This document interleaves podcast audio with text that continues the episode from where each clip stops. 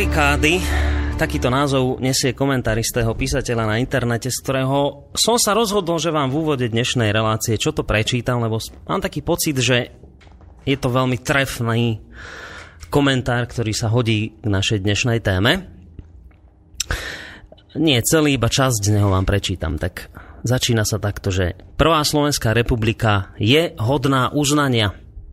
Nie išlo o hnusný klerofašistický štát. SMP bolo vzoprením národa v mene slobody. Nie, bola to márna akcia so zbytočnými stratami na životoch. Homosexuáli si zaslúžia rešpekt a ľahší život. Nie, teplí neplodia deti nech zbytočne neotravujú. Rómom treba pomáhať, oni sa raz postavia na nohy. Nie, preč s cigánmi nech už neparazitujú na slušných ľuďoch. Názorová pestrosť sa mení na hodnotovú vojnu. Aby som predišiel nedorozumeniam, rôznosť názorov je napriek mnohorakým rizikám skvelá vec. Patrí k rozmarom demokracie, že stupidity majú nárok na život a ťažko reálne zabrániť šíreniu blúdov a šialenstiev. Zo súťaže názorov možno, možno vzíde raz celistvejšia pravda. Spoločenské debaty na Slovensku a nie len tu však pripomínajú najnovšie so sebou teraz nepoznanú, prinášajú mieru konfliktu a agresivity. Humanisti nevedia prísť na meno nacionalistom a zase nacionalisti tí by všetkých ostatných najradšej vysťahovali alebo postriedali. Kresťania chcú spievať priamo za Pride pochodom, aby odčinili hriechy svojich nehodných bratov a sestier. Extrémistov neskutočne dráždi naivita kaviarenských intelektuálov, ktorí pri vyholených lepkách zabúdajú na slušné vychovanie a šokujú na sociálnych sieťach vulgárnym slovníkom. Z hľadiska názorov to hádam nie je až také zložité. Existujú postoje láskavé a všeľudské, tolerantné a pokojné. Ich opakom je radikalizmus a krutosť. Slušní ľudia by nemali mať s voľbou žiadny vážnejší problém. Bodka. Z pohľadu ľudských charakterov je to ale zložitejšie, pretože každá vyhranenosť, aj tá v mene dobra, spravodlivosti a lásky sa môže zmeniť na agresivitu. Hlásateľom mravnosti hrozí charakterová obmedzenosť skoro rovnako ako radikálnym prívržencom násilia. V jednom i druhom prípade ubližuje mysli a takisto aj srdcu jednoznačnosť a ignorovanie zložitejšej reality sveta. Jedni i druhí zredukovali skutočnosť, prepísali si históriu a vyhodili všetko, čo im nepasovalo do vlastného softvéru. Slušní i neslušní si dopredu pripravili vlastné formičky, do ktorých teraz tlačia celý svet. Píšu si vlastné kroniky, v ktorých priania nahradili fakty. Obe strany majú vlastné podoby cenzúry, lebo vedia, čo je dovolené si myslieť a čo sa už nesmie.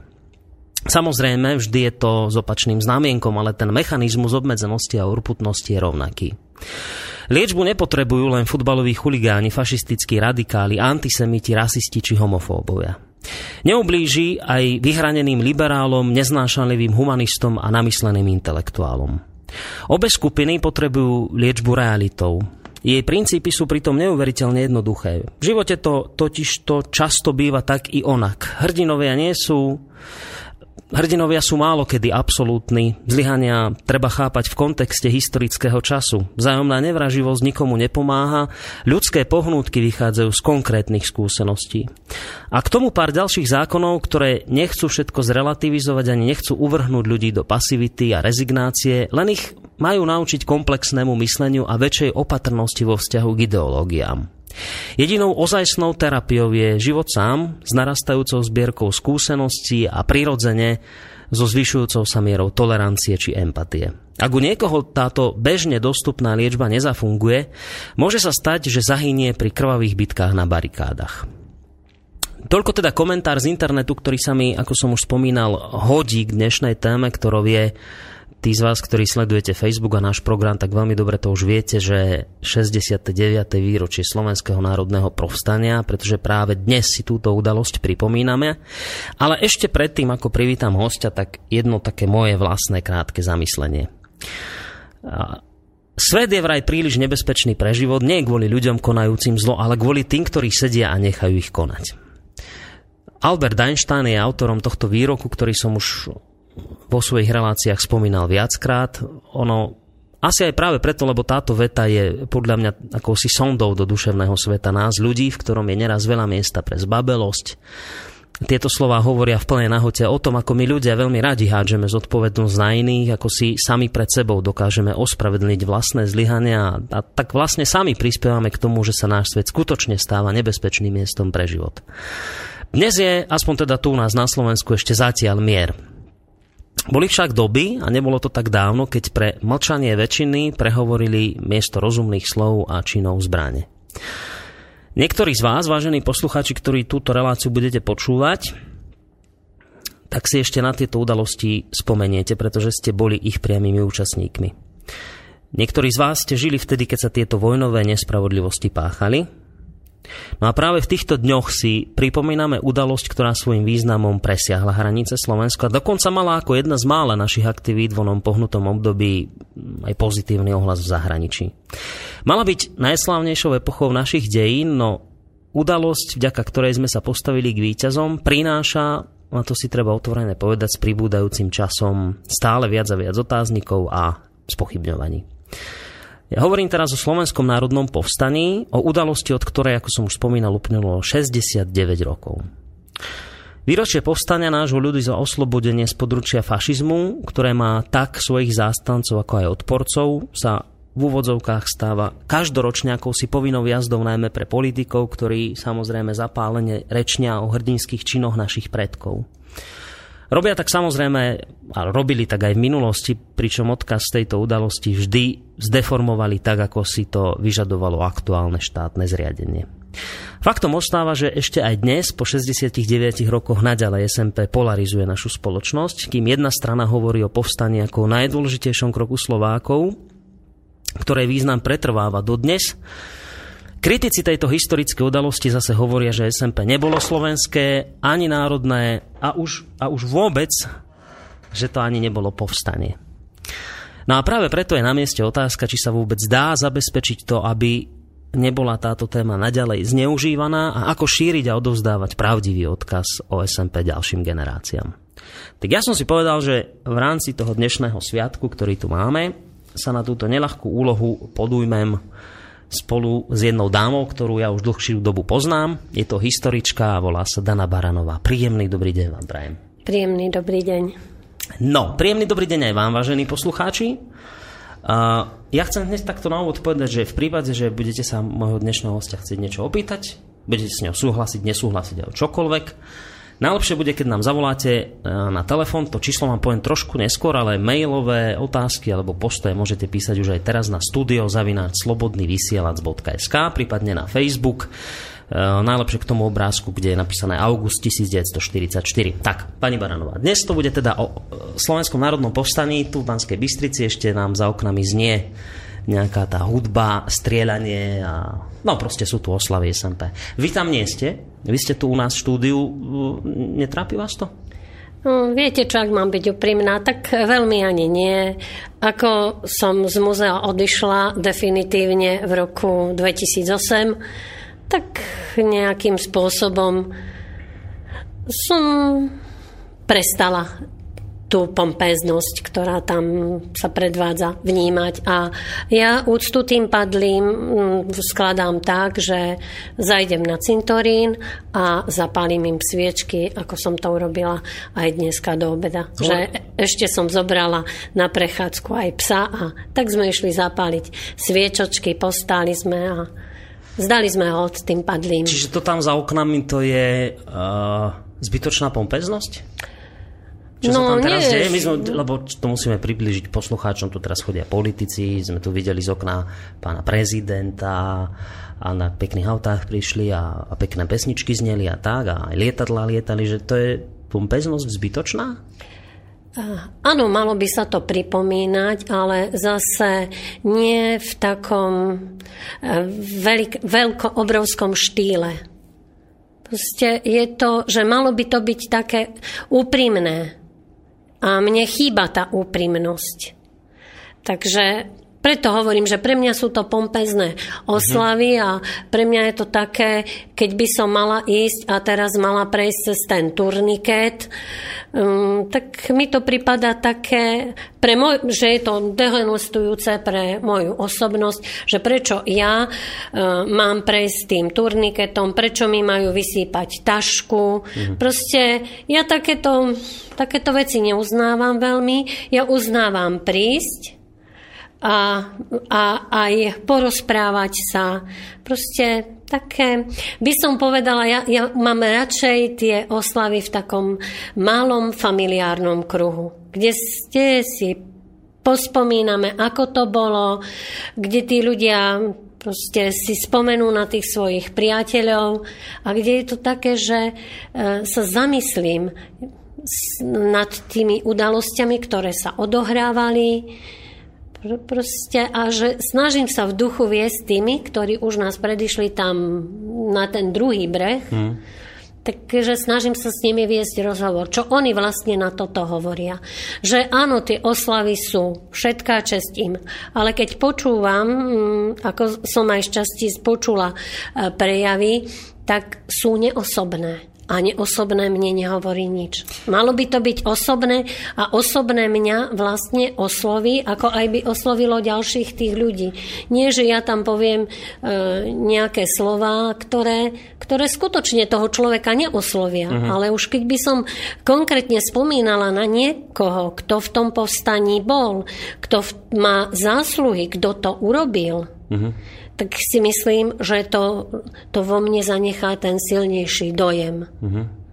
Nevie, Čiže to, čo sa tam teraz deje, nejak vami nehýbe? Nie, nie, nie, nie je to niečo, je to také, také pre mňa je to neosobné, neosobné, by som povedala. Pre mňa osobne neosobné a ospravedlňujem sa, Možno, že ja ako dieťa e, účastníkov priamých SMP to prežívam nejakým iným spôsobom, uh-huh. alebo je to možno dané aj tým, že mala som skvelého učiteľa dejepisu a nebudem nemenná, volal sa pán Ondrej Gašpár, a ktorý ma vedel pre tú históriu a ten dejepis zanietiť. Uh-huh. Keď boli aj, e, keď sa aj priblížili oslavy SMP, napríklad si pamätám v tom 69.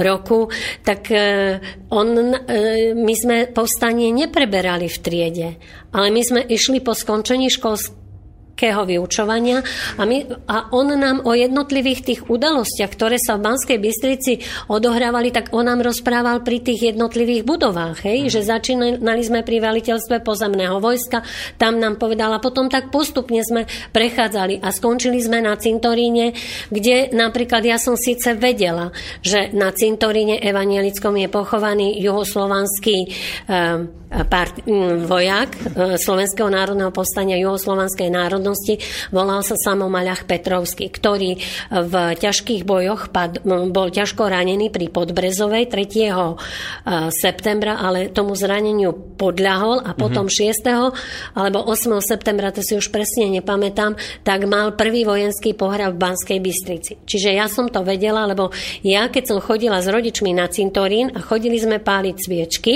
mm-hmm. tým pad padlým, tak e, sa otec zmienil, že vieš, tu leží Ujo a on prišiel do povstania z Juhoslávy. A potom, keď sme išli s pánom učiteľom Gašparom a on tam predniesol niektorú jeho báseň, myslím, že sa volala Morho, tak to na mňa zapôsobilo a a to už nebolo mm-hmm. to také, viete, také chladné, taký, ale ja som už tam videla ten hrob, o ktorom som vedela a som mm-hmm. si to tak považovala za takú povinnosť, že ísť a vzdať mu úctu, lebo kto z Juhoslávii mu príde položiť kvietok na hrob. No a teraz mi to ste len vy mali takéto šťastie, že ste to tak nie tak chladne boli s týmito vecami oboznamovaná, alebo to v minulosti takto bolo a potom až počase sa to nejako celé pokašľalo a začalo to byť takto chladné, také neosobné, ako o tom hovoríte Viete, teraz. ja si myslím, že to závisí od e, učiteľa a že ja som mala šťastie na tohto učiteľa. Uh-huh. Nie každý učiteľ uh, sa venoval tak, ako sa venoval on, čo sa týka histórií, on nám. Uh, on od nás nechcel roky, ale on chcel príčinné súvislosti, že pre prečo to bolo, prečo mm. sa to stalo. A vtedy, keď my sme mu povedali, že prečo sa to stalo, tak sme dostali aj dobrú známku. Ale keď sme mu tam len tie chladné roky vymenovali, mm tak e, sme neboli akože ocenení. E, on nás učil tú históriu skôr ako takú, ako takú rozprávku. Mm-hmm. Pretože, viete, a teraz, predtým som to až tak nechápala, ale teraz som pochopila, že prečo nás ten e, starý pán Gašpar viedol, lebo on potom v 70. roku ako učiteľ skončil, išiel do penzie. No a ja som skončila zase vtedy ZDšku. A, ale tie základy, ktoré mi on dal, tak som z nich čerpala na strednej škole, na knihovníckej nadstavbe, na vysokej škole a čerpám dodnes. A vlastne pochopila som to, čo on povedal. V minulosti je naša budúcnosť. Hmm. A to mi stále znie, ak ja poznám si minulosť, tak mám aj budúcnosť, pretože nemôžem sa Proste môžem ten názor skorigovať, ak ho mám nesprávny. Ale viem, na čo mám budovať a na čo mám byť hrdá. Dieťa, toto hovorí aj premiér Robert Fico pri tých uh, svojich prejavoch v rámci SMP, že teda treba poznať svoju minulosť. Uh, takže on vlastne na to presne isté poukazuje ako vy, že, že preto aj politici hovoria, že preto je dôležité takto pompezne spomínať na SMP, aby sme teda na ten odkaz nezabudli, aby sme sa z minulosti poučili. No ale vy teda tvrdíte, že, že vy, vy im to tým politikom dnes neveríte, ako to hovoria, že je to neosobné, že je to chladné a že je to pre nich iba taká už viac menej iba povinná jazda raz v roku? No ja si to myslím. Lebo keď aj počúvate ten prejav, tak nemáte tam emócie. Hmm. A ja si myslím, že musí byť dobre. Ja nehovorím, že nemá charizmu. Má charizmu, pre niekoho ho má, pre niekoho nemá. Ja to nepopieram, ale Mm, nie je to prejav citový. Nie je to prejav, ktorý si ja zapamätám. Mm. Proste on doreční a ja ja neviem, o čom reční. Hej, vy máte proste pocit, že si prišli odbiť svoje, Áno, svoju povinnú nie, jazdu a... Hej, zase... chýba, chýba mi tam ten, by som povedala, ten cit. A ďalšia vec chýba mi, že keď je aj tá, keď si aj sadnú, že ja si myslím, že v prvých radoch by mali sedieť tí, ktorí boli v tom slovenskom národnom povstaní. Boli to mladí ľudia, teraz sú už starci, ktorí riskovali, ktorí vedeli, že to nie je jednoduchá záležitosť, že to je dosť zložitá záležitosť, že tam sa nebude strieľať e, hrachom, ako my, keď sme sa hrávali na Vinetov, ale že to bude riadne a že e, dokázali riskovať, že na ten oltár vlasti dávali to najcenejšie, čo mali životy, svoje zdravie a trošku som aj sklamaná, keď vidím, že tí ľudia sedia vzadu a vpredu, v predných radoch sedia tí, ktorí môžu ďakovať tým ľuďom. Tak toto mi na tom uh, vždy prekážalo a je to jedno, aká to bola vláda, aká to bola doba mm-hmm. a mi to prekáža, že proste ja si myslím, že úctu mám dať v prvom rade tým, ktorí majú na tom veľkú zásluhu, ktorí išli do toho boja, ktorí nehľadeli na nič, ktorí chceli mať krajšiu budúcnosť, hmm. že tí by mali byť v tých prvých radoch tým by ma, a, tí už, a tí, ktorí um, prídu, na, tak tí by mali byť v ďalších radoch. Ja viem, že je tam protokol, ale ja si myslím, že uh, dá sa aj v tom protokole urobiť výnimka, že všetko je o kompromise. Mm. To, to, čo keď, keď spomínate na, na týchto ľudí, ktorí ešte žijú dnes, a sú to priami účastníci SMP, tak trápi vás len to, že nesedia v prvej rade počas oslav SMP, alebo aj niečo iné v ich prípade? Trápi ma aj to, že nie, že nesedia v tej prvej rade, to, to až tak nie, ale že proste, že, že tak sa na nich, na, na nich zabúda. Proste, že, sa zabú, že trápi ma to, že sa na, zabúda ako aj na mnohých tých ľudí, ktorí padli v Slovenskom národnom povstaní a treba nemajú tie svoje hroby. Takže má, má toto všetko, ako by som povedala. No a Robert Fico povie, že nezabúda, však veď každý rok si ich pripomenieme v rámci Ale viete čo, ja, ja si myslím, že nie len raz do roka si pripomenúť, ale že to treba každý deň.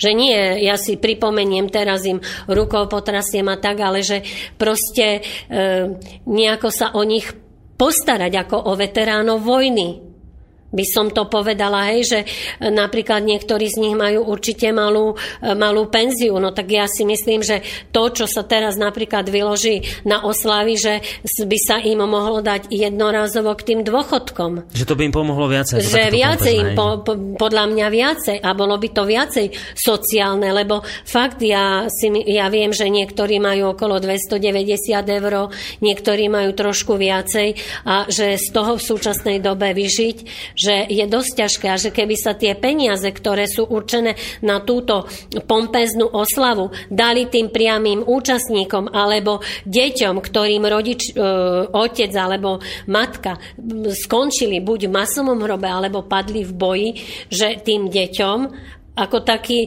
že, tak, že by to bol, hmm. ja si myslím, že to by malo ten, ve, ten väčší sociálny rozmer a že proste, že by som aj cítil, no neviem to vyjadriť slovami, čo je momentálne, Ehm, možno, že som nejako tak akože emotívne naladená, lebo fakt, koľkých ľudí ja poznám, že, mali, že majú tú malú penziu a fakt mm. veľmi by im to pomohlo. Hej, že a to by, viete, to by tak nebolo vidno ako tieto oslavy. Ale, je také viditeľnejšie. A, ale ja si myslím, že... Na voliča to zrejme lepšie zaberá. Viete čo, na voliča, ale ja si myslím, že keď sa hlásim, že som sociálny demokrat, takže musí mať to sociálne de- cítenie a že e, dobre, tak nebudem ma tam vidieť, nebudem ma tam počuť, tak urob, sú mass media, takže využijem nejaký ten, e, to mass medium, prihovorím sa k tým ľuďom, ale si zoberte, že a, a sú koľky ľudia, ktorým by tých 200 eur pomohlo, keby im dali, alebo treba 150, že by mohli zaplatiť si e, dane mm. e, a, a takéto záležitosti. Proste, že by si mohli pri, e, prilepšiť že by si mohli mm, niečo k strave kúpiť alebo niečo proste na seba. Ja si myslím, že tak by to bolo, lebo koľky tí ľudia dávajú na lieky, hej? A to sú, na, to sú nemalé peniaze, alebo treba, že by sa povedalo, no tak keď nie tie peniaze, tak väčšina tých ľudí je odkazaná na tie lieky, hej? Hmm. A tie, tie nie sú malé. Takže keby to bolo takým spôsobom, že tak vám da, zaplatíme tie nedoplatky za tie lieky, vám budeme platiť celý rok. No tak si myslím, že to je daná úcta tým ľuďom a tí ľudia si to ocenia, budú to ďalej rozprávať. Aha, pozrite sa, dostal som to a to. Aj to je reklama. Hmm. Síce skrytá reklama, ale je reklama. Áno, ale politicky lepšie predáte takéto pompezné oslavy. Asi to s tým môžeme uzavrieť. Aj to keď môžeme. Zase. No.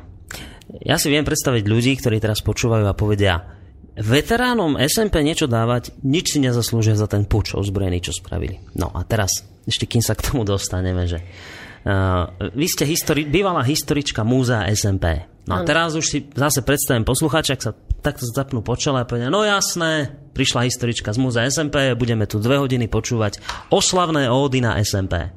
Lebo pracovala v múzeu SMP, čo, iná, čo iné nám môže povedať. Budete dve hodiny rozprávať o slavné ódy na SMP? Alebo sa viete aj kriticky pozrieť na tento na Tak ja obdobie? sa snažím pozerať objektívne. Ja hovorí sa, že aké máte meno, Takže mm, taký, tak, že vás to ovplyvní. Mm-hmm. No a ja som rada, že mne rodičia vybrali meno Daniela. A to znamená? A to znamená, Boh je sudca, alebo Boh je spravodlivý. Takže snažím sa byť, pri, byť objektívna. Mm-hmm. Proste je pravda, že tá, a nemôže to byť akože tá absolútna objektivita, že tam sa subjekt niečo zohra, ale snažím sa byť ako objektívna. To, čo je dobré, tak um, uznávam, nech je to kdokoľvek, človeka, čo je zlé, no tak to proti tomu sa akože staviam.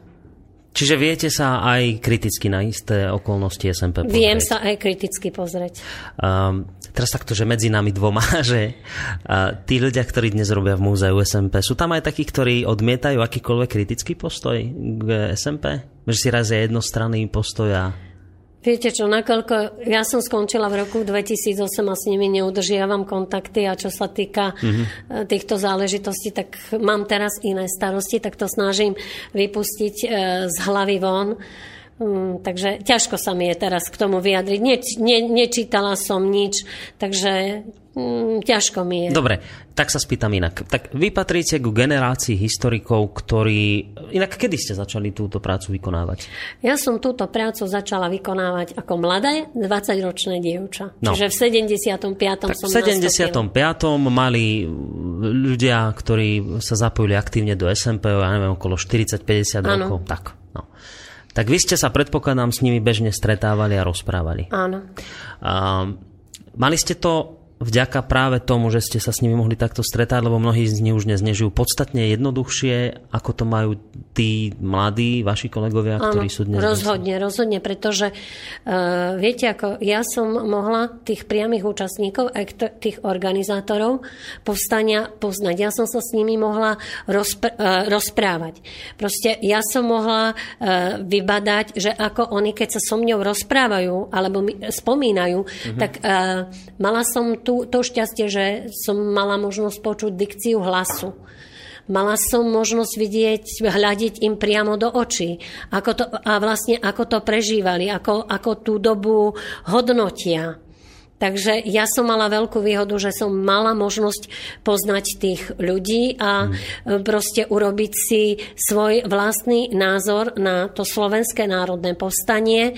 A títo mladí majú tú, tú nevýhodu, že oni majú už len, len spomienky. E, tí ľudia, ktorí žijú, tak niektorí um, už majú vyše 80 rokov. Si zoberte, že mm. tam je aj uh, už na niektoré fakty si nepamätajú. Proste, e, keď je človek starší, tak to prežíva úplne ináč tak uh, oni majú nevýhodu. Ja v tomto som, sú znevýhodnení. Znevýhodnení. Ja som proste aj zvýhodnená bola tým, že mala som možnosť, napríklad keď som robila aj polnú nemocnicu dva v Tisovci, že mala som možnosť s výnimkou štyroch uh, všetky tie zdravotné sestry vyspovedať. Mm-hmm. Takže ja som akože vďačná tomu, že som... Predpokladám, tam... že musel dochádzať aj k takým, že dosť srdcervúcim udalostiam. To, áno, to, to vám poviem. To áno? sa mi neraz stalo. Napríklad na tetu Prandlovú do smrti nezabudnem. To bol kto? To bola matka jedného 17-ročného povstaleckého vojaka, ktorý padol na, v Tisovci na dieliku a keď som išla za ňou, lebo ja som sa dozvedela, že keď e, Tisovec padol uh-huh. 21. októbra a obsadili ho Nemci, tak e, že vtedy vlastne zomrel aj tento mladý 17-ročný e, Vincent Prandl a že Nemci nedovolili ho pochovať. Uh-huh. Proste, že nemohli sa zúčastniť na pohrebe. A oni bývali na začiatku Tisovca a viedli ho na, viezli ho na cintorín a dovolili, že ho môže viesť, e, že môže byť len mama s otcom. Tak tú rakvu tohto jediného syna položili na vozík Otec ťahal vo, vozík a mama držala raku a prechádzali celým Tisovcom mm. a mhm. Nemci sledovali a nesmeli ani záclonu odhrnúť. Keď som sa rozprávala s tou tetou, že v podstate si pochovala syna a tak a, a videla som tú veľkosť, ale že keď povedala, že viete, ale môj Vinsko, on zomrel v presvedčení, že on chce žiť krajšiu budúcnosť a že preto musel ísť do toho povstania. Potom mm. napríklad, keď som videla plakať jeho veliteľa, tak to nebola jednoduchá záležitosť. E, to bol v nadporučík Daniel Jaroši, on bol jeho veriteľ, takže on a bol, Vincent bol jeho žiak, patril k veľmi nadaným žiakom. Mm-hmm. Učil sa na same jednotky a teraz, keď vypuklo Slovenské národné povstanie, on sa prihlásil na dieliku, tak ho trikrát poslal domov, ale nakoniec Vinco povedal, že keď ma ešte raz pošlete domov, tak idem k partizánom, tak on si uvedomil, že je zaťatý, mm-hmm. takže mu on to proste vykoná. Takže takto ostane pri ňom a že bude dávať na neho pozor. No a keď e, niesol posledný rozkaz do Tisovca z Dielika, to je asi 6 kilometrov, tak ho trafila gulka, prestrelila mu tepnu a on vlastne na prestrel mhm. tepny zomrel a keď ten veliteľ plakal a povedal, že pre Boha ja som ho neuchránila, to bola e, zbytočná smrť, alebo hmm. takto si vyčítal, že už bol starší. Tak mala som so sebou čo robiť, aby som potlačila slzy, aby proste bola som mm-hmm. bez slov. A na, to, na ten obraz nikdy nezabudnem, na toho veliteľa, ktorý mal vtedy v tom čase mm-hmm. 74 rokov a vyčítal si tú smrť. Čiže v tomto ste to vy mali historici tej doby iné, že vy ste nevychádzali len z holých faktov nejakých dokumentov, ktoré sa povedzme otajňovali, ale vy ste to ešte mali aj zároveň rozšírené o tú ľudskú stránku celej tej veci. Áno.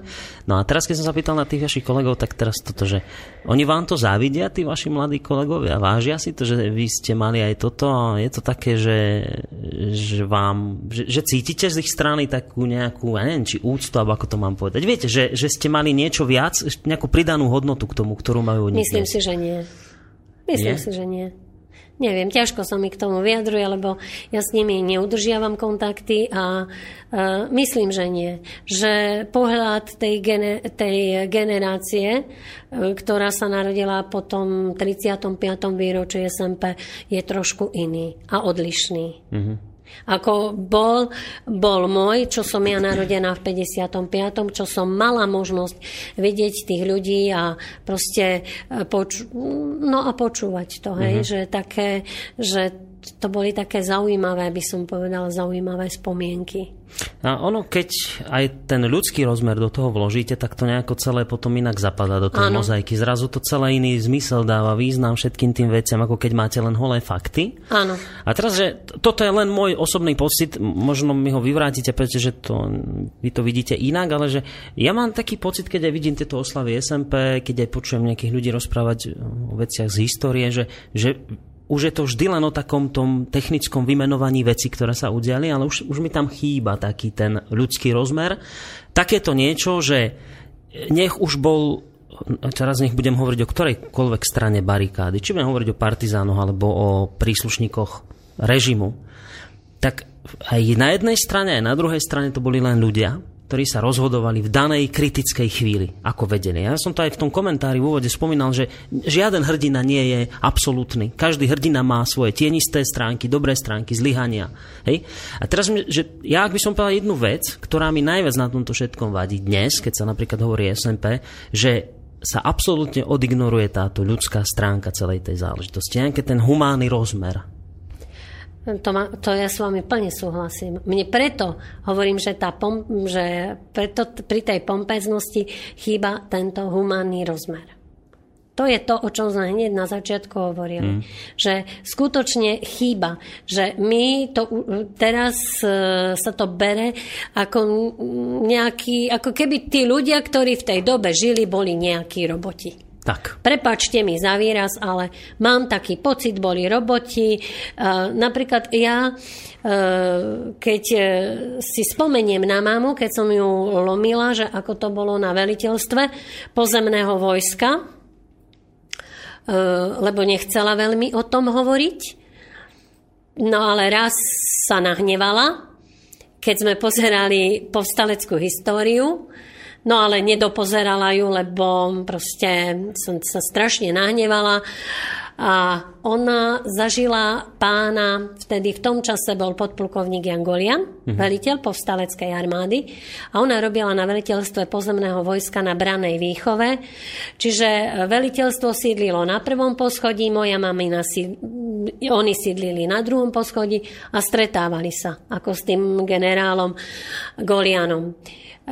A ona ho poznala ako rázneho vojaka, ale zároveň aj človeka, ktoré mal, ktorý mal ten ľudský rozmer, ktorý... Uh, ktorý sa už v tých dokumentoch, archívoch... Uh, tam sa to nespomína, no, ten tam sa to rozmer. nepíše, samozrejme. Áno. No. A teraz uh, sa ona rozčulila a hovorí, áno, vy historici nič iné neviete robiť. Vy len kritizujete, kritizujete. A čo by ste vy urobili, keby vám nad hlavou sedeli Nemci? A ja som sa jej na to pýtala, a to ako myslíš? Mm-hmm. A ona mi na to povedala, ja som v žiadnom dokumente nečítala, že ale na veliteľstve pozemného vojska na treťom poschodí sídlili e, príslušníci nemeckej Herens Mission a boli to sudeckí Nemci, ktorí veľmi dobre vedeli po česky. Mm-hmm. A my sme s nimi sedávali aj pri obede. A teraz, aby nikto nič nepovedal a pripraviť povstanie, pripraviť plány ozbrojeného povstania, Aby nikto nič nepovedal, aby sa nič, nič nevyzradilo. Vieš, čo to muselo, aké to bolo úsilie?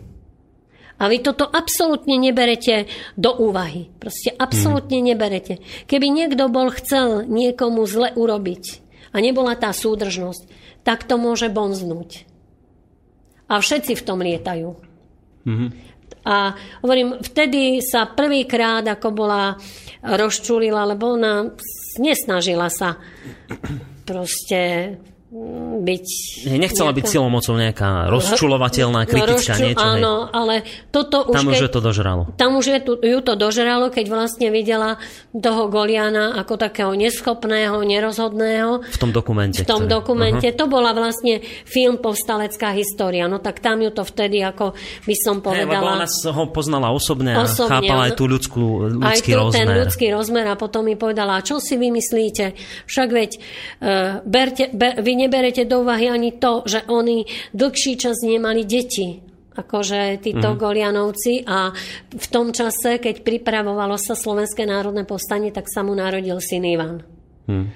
Takže on vlastne si nemohol ani vychutnať tie rodičovské, myslím, že po desiatých rokoch sa im narodil manželstva, čiže on si ani nemohol vychutnať tie uh, otcovské mm, by som povedala, radosti, radosti ako každý otec, že a teraz si predstavte, manželku mal malé dieťa a teraz vydať rozkaz k povstaniu, keď napríklad povedala, že skladali slub Československej republike v, no, po vyhlásení Slovenského národného povstania, že ona tiež. Takže videla aj v tom, že proste on im jasne povedal, že e, doba bude ťažká, že nikoho do toho povstania proste nenúti.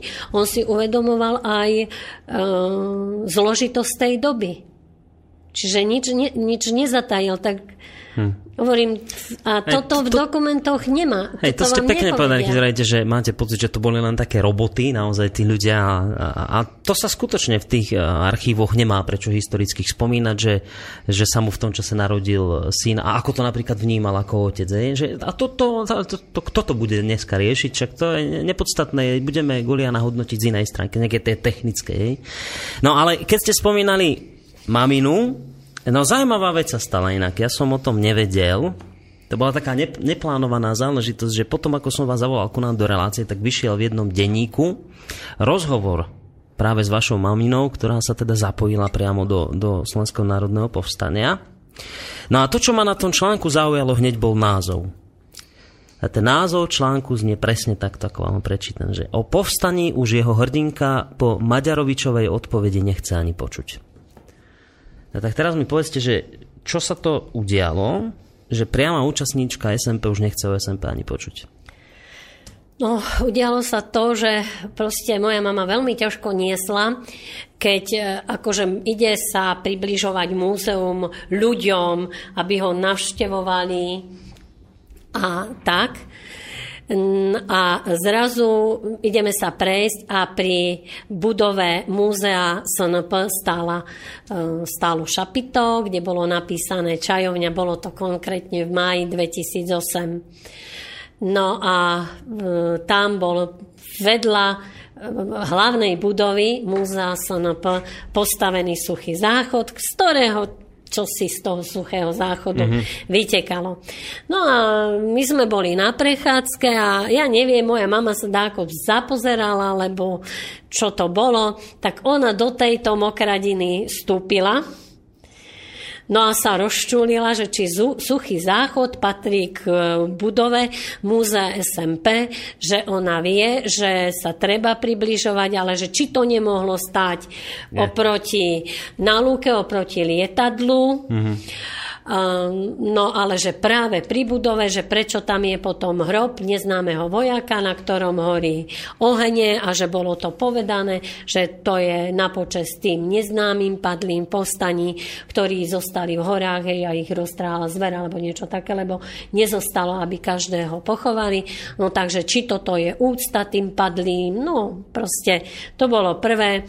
A potom ďalšie ju nahnevalo, keď bola kvetená, keď sa tam e, v pietnej sieni predávali veci, no tak ona to prežívala úplne ináč ako napríklad ja. No a ja som o tom nevedela, tak napísala list pánovi ministrovi. Aha. No a pán minister jej odpovedal, plus ešte niečo iné tam bolo. No a pán minister jej odpovedal, že uh, to je v súvislosti s otvorením sa múzea uh, otvorením sa múzea spoločnosti, potom jej tam vytkol, že ona tam v tom liste ešte niečo písala, mm-hmm. už neviem, musela by som si ho pozrieť, no, že e, urážala, osob, urážala e, pracovníkov múzea SNP, Aha. No a že za toto by ju mohli zažalovať. No Predstavte a, si, zažalovať. Ne? Áno, zažalovať. No tak, že sa dotkla osobnosti a neviem čo ešte. Mm-hmm. No tak mama sa vtedy totálne nahnevala. Ten list mám aj so sebou. Moja mama, aj jej list, aj ten som zobrala. Mama sa totálne nahnevala a povedala, to bolo o to, myslím, že to je napísali ako 22. Mm-hmm. septembra 2008 a mama povedala, od dnešného dňa o Slovenskom národnom povstaní nechcem nič počuť. Tak, tak to, a to, to dopadlo. aj splnila. Takto to dopadlo s priamými účastníkmi SMP. A už iba na záver, už sme to spomínali, ale na záver tohto úvodného vstupu, lebo zase sa to týka politikov, keďže sme pri politikoch, že povedzte tak ešte raz, že, čím si to vy vysvetľujete, že je to SMP taká neuveriteľne parádna téma na, na zneužívanie politické, že stále sa ten odkaz nejakým spôsobom uh, otáčal tak, ako to bolo treba politikom. Dnes, dnes to konec koncov vidíme tiež za oknami, že sa to deje stále. Prečo práve to SMP? Prečo je taká čo, vďačná téma? Prečo je to taká vďačná téma? Pretože, pre politikov, myslím. Pre politikov, lebo v podstate vtedy aj keď si to nechceme priznať, hej, ale, si to, ale musíme priznať, vtedy ja si myslím, že sme sa ako Sloven, Slováci a slovenský národ, to nebolo ako proti vlastnému štátu, ale to bolo proti tomu, že začali nás, že sme boli okupovaní, tak sme, tak sme sa zviditeľnili. Poprvýkrát sa začalo o Slovensku písať, hej, v takom pozitívnom duchu. Písali, písalo sa v zahraničí a tak. Čiže to slovenské národné povstanie e, ja si myslím, že bolo takým, bol, bol to, tedy sme sa zviditeľnili a že tí Slováci sa dokázali postaviť na stranu pravdy. Uh-huh. Hej, že, eh, že dali najavo eh, svoje postoje, že, proste, že, nie, že, nedok, že sa dokázali postaviť tomu svojmu nepriateľovi, ktorému boli nacisti, ktorí okupovali slovenské mm-hmm. územie. A toto tak, je lákavá vec pre politikov. A toto hej? je veľmi lákavá vec, lebo viete, ako, e, lebo to sme, to, to, to, to sme sa tým, to, tým veľmi, veľmi e, zviditeľnili. Si predstavte, že e, mám doma noviny z roku 1944 a snať aj, so, aj sovietské noviny, aj americké, aj anglické, aj francúzske písali o slovenskom národnom povstaní písali pozitívne. Mm-hmm. Čiže je, bol, to veľký, bol to veľký krok. Že, uh, a, uh, a odolávať dva mesiace. Predsa len tí mm-hmm. Nemci boli lepšie vyzbrojení, ako boli sme my. No a pre politikov je to lákavé, lebo sa k tomuto priznajú, že Áno. my toto podporujeme, toto krásne, Áno. ako sme sa Áno. ukázali a my to takisto cítime, hej, že, že to je práve. Že týmto vlastne aktom, či sa to niekomu páči alebo nepáči, sa Slováci postavili na stranu výťazných veľmocí mm. a do tej Európy ktorá v súčasnosti znie ako, pre, e, ako Európska únia, by sme povedali.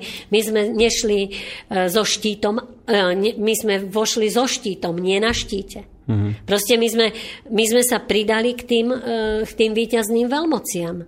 Takže je to veľmi lákavá, je to vlastne zvidni, zviditeľnenie sa. Hm. Hej? Aj keď je to chápané mnohokrát všelijako a potom ďalšia vec, že po roku 1948 tá, tá podstata toho slovenského národného povstania sa mm-hmm. spolitizovala. Hej. A ťahá sa to um, už, by som povedala, 65 rokov. Dobre, dostaneme sa bližšie aj po pesničke už k samotnému SMP a k tým rôznym pohľadom. Ale keď už hovoríme o tom zdeformovaní odkazu SMP, že ako sa to komu hodilo, tak ešte jedna otázka na vás, lebo mám tu nachystanú jednu v podstate ruskú pesničku, že to tiež tak vždy bolo, že, že SMP sa vždy spájalo automaticky s Červenou armádou, so Sovietským zväzom a tak, že toto vám prišlo ako zavádzajúce, alebo ani nie? Také, takéto, viete, spájanie SMP vždycky s Ruskom, s Červenou armádou, Sovieti, títo nás zachránili. Niekedy mám pocit, že ako keby v SMP nikto iný nebol. Že tak no, sa k tomu áno, stávame. Presne. presne toto, čo ste povedali, že ja to považujem, áno, mali, hmm. uh, mali svoj podiel na Slovenskom národnom povstaní, zúčastnili sa, no ale nezúčastnili sa len oni, tam bolo ďalšie, tam bolo vyše 27 národov a národností, teraz sa hovorí, myslím, že o 32. No a e, tam boli vlastne viaceré tie národy a národnosti, ktoré nesúhlasili s tedajším režimom a zdá sa mi to fakt zavádzajúce, mm. lebo e, keby neboli, pomáhali Slováci, tak oni na Slovensku nezmôžu nič. Mm-hmm. Ale jasné, aj tak im zahráme pesničku. Kľudne. Ich, ich Rusku a po pesničke samozrejme budeme v našej téme pokračovať ďalej.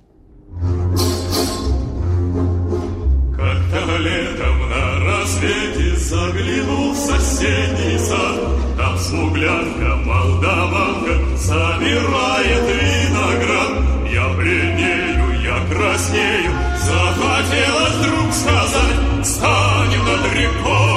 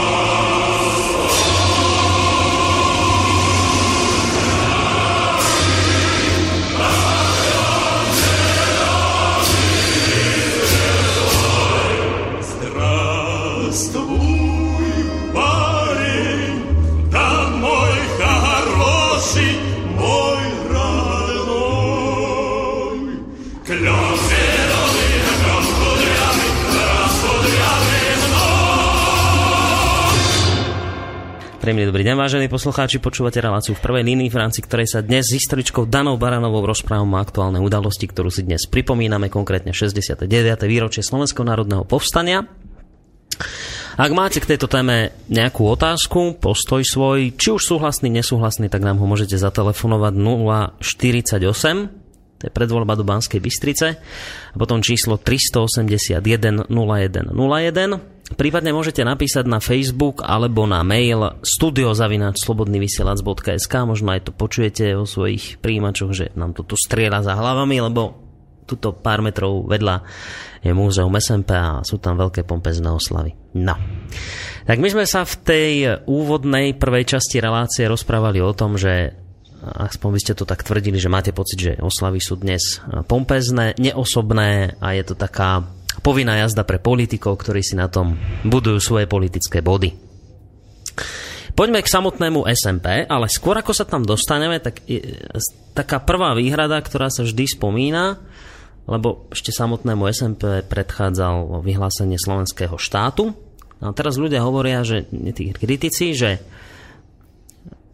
sa žilo na Slovensku v tom čase výborne. Že bola, ľudia boli uchránení od dvojnových zverstiev, bol tu pokoj, bola tu prosperita. Takže sa poďme pozrieť trošku na ten život ešte pred vypuknutím SMP. Ako to tu teda z vášho hľadiska ako historika teda naozaj vyzeralo? Bolo tu skutočne raj? No tak by som... No, ako no, pre koho? Som to prehnal trošku s tým rajom, no, ale hovoria ľudia, ako, že Ako bolo pre dobré. koho? Viete, na začiatku, keď e, bola vyhlásená autonómia e, Slovenska, to bolo v oktobri, tak v 38. tak to bolo príjmané s načením. No, lebo boli sme Československá republika, Slováci nemali tak, no, v, nemali také postavenie, ako by mali byť. Mm-hmm. Neboli tam dodržané tie podmienky Pittsburghskej dohody. Takže e, a Slováci si na základe tej Pittsburghskej dohody na Slovensku chceli viesť svoj svoj vlast, proste rozhodovať sami mm-hmm. o sebe. Čiže autonómiu vítali. Autonómiu vítali. E, ešte do, niektorí uvítali, by som povedala tak, že dá sa povedať, že e, s tým, pri tom slovenskom štáte tam už sa pozerali, už e, to nebolo také jednoznačné, mm-hmm. už sa pozerali aj tak, by som povedala, kritickejšie, lebo to vlastne niektorí tí demokratickejší šie, e, cítiaci e, ľudia, tak vlastne pochopili, že, po, že to je e, to je tak, že Nemci viacej stáli za vytvorením toho slovenského štátu.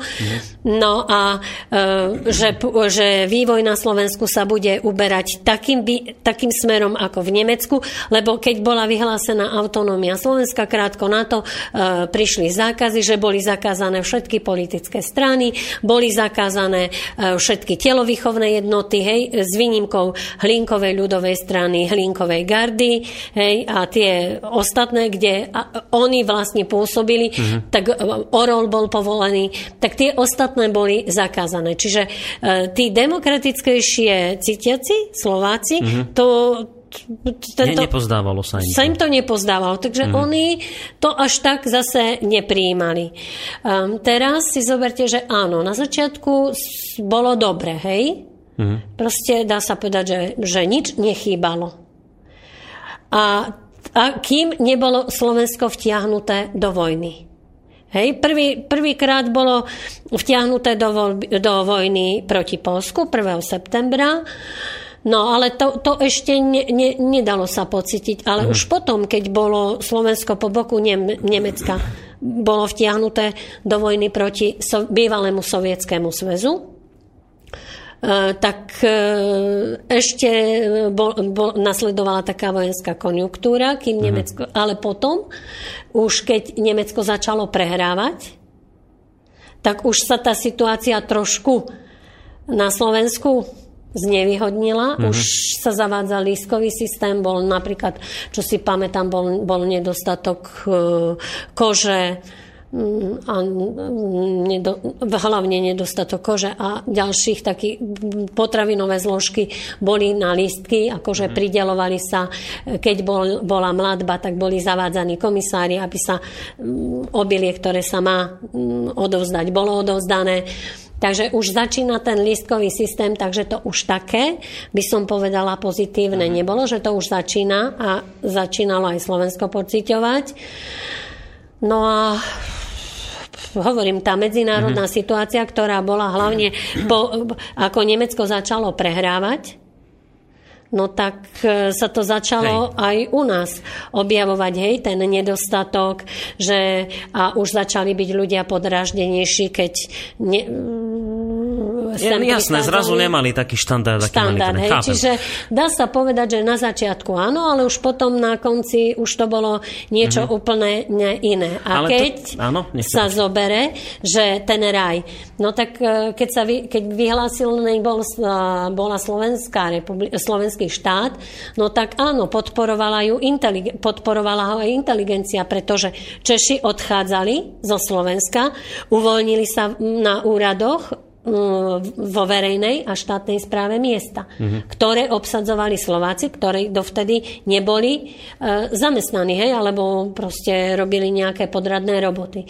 Takže e, a po, polnohospodári. Ale zase na druhej strane robotníci, ktorí viacej pociťovali ten nedost, by som povedala, nedostatok, mm-hmm. tak mhm. tí aj štrajkovali. Veď tu bol predsa za mzdy veľký štrajk v roku 1940 v Handlovej, ktoré, ktoré potláčalo vojsko kde za, za tieto mzdy a po, potom napríklad, keď boli, ne, bol nedostatok potravín treba z Nagemery, mm, konkrétne v, okoli, v okrese Dobšina, tak E, tam okresný náčelník už tomu koncom mm. 43. roku, začiatkom 40. Hla, písal hlásenie, že už sa začínajú tí ľudia búriť. Čiže hovorím, kým e, bol výťazný postup Áno. Nemecka. Nemecka tak Áno, dobre. Mm, pozrite sa, aj preto mo, mo, mnohým to môže, e, že bolo tu, bol tu raj, lebo napríklad sa dobudovala e, trať Banská Bystrica Diviaky. Cesty sa stavali. Cesty sa stavali a tak, takže e, a bola napríklad v rokoch 1939 až 1941 e, sa mi zdá, bola nezamestnanosť na Slovensku okolo 60 tisíc mm-hmm. ľudí, čiže ani tá nezamestnanosť nebola taká veľká, takže Hej. to môže sa zdať. Um, keď ste hovorili o tých demokratoch, ktorí teda s takými obavami sa pozerali až z nedôverov, ako vznikal slovenský štát, uh, tak tu je taká kritická vec, že toto vytýkajú mnohí Tisovi, že teda ten štát vznikol akože na základe dohody s Nemcami. No a teraz no, že mal on vôbec inú možnosť, ako zachrániť slovenský štát pred rozpadom, zvlášť keď, zvlášť keď vieme, to je dnes jasné, že na toto územie si robili záľusk Maďari, robili si záľusk Poliaci zo severu. Tak teraz to je tá otázka, že, že na jednej strane je tá kritika, že to bolo z dohod, po dohode s, s Hitlerom alebo po Hitlerovom nátlaku, hej? a na druhej strane ale tí, tí, ktorí zastávajú konanie Jozefa Tisa, vtedajšieho prezidenta, hovoria, keby to nebol urobil, keď sa nebol dohodol, tak by si nás boli rozobrali. Maďari s Poliakmi. Tak teraz, že podľa vás, čo je na tomto tvrdení pravdy? Viete, je to pravda a treba sa, hovorím, netreba sa na osobu prezidenta Tisa e, dívať, tak ako stále hovorím, čierno-bielo. Mm-hmm. Proste treba brať jeho pozitíva, treba brať jeho negatíva. Vtedy, keď bol e, pozvaný do Berlína a on bol prijatý so všetkými podstami v tom Berlíne 13. marca, 39. roku, tak vtedy, vtedy urobil pre Slovákov maximum. Hej, urobil maximum, proste zachránil Slovensko. Slovensko vďaka tomuto postoju, ale nevyhlásil on slovenský štát, mm-hmm. ale vyhlásil ho predsa slovenský snem 14. marca, že, ktorý bol narýchlo zvolaný. Mm-hmm. Takže tam sa stalo pozitívum, že keď si porovnávate Slovensko a porovnávate si Čechy, kde bol vyhlásený protektora Čechy a Morava, tak na Slovensku skutočne ten raj bol v porovnávaní porovnaní s Čechmi. Napríklad viem, čo mi spomínala mama, že jej kolegyňa mala v Čechách rodinu mm-hmm.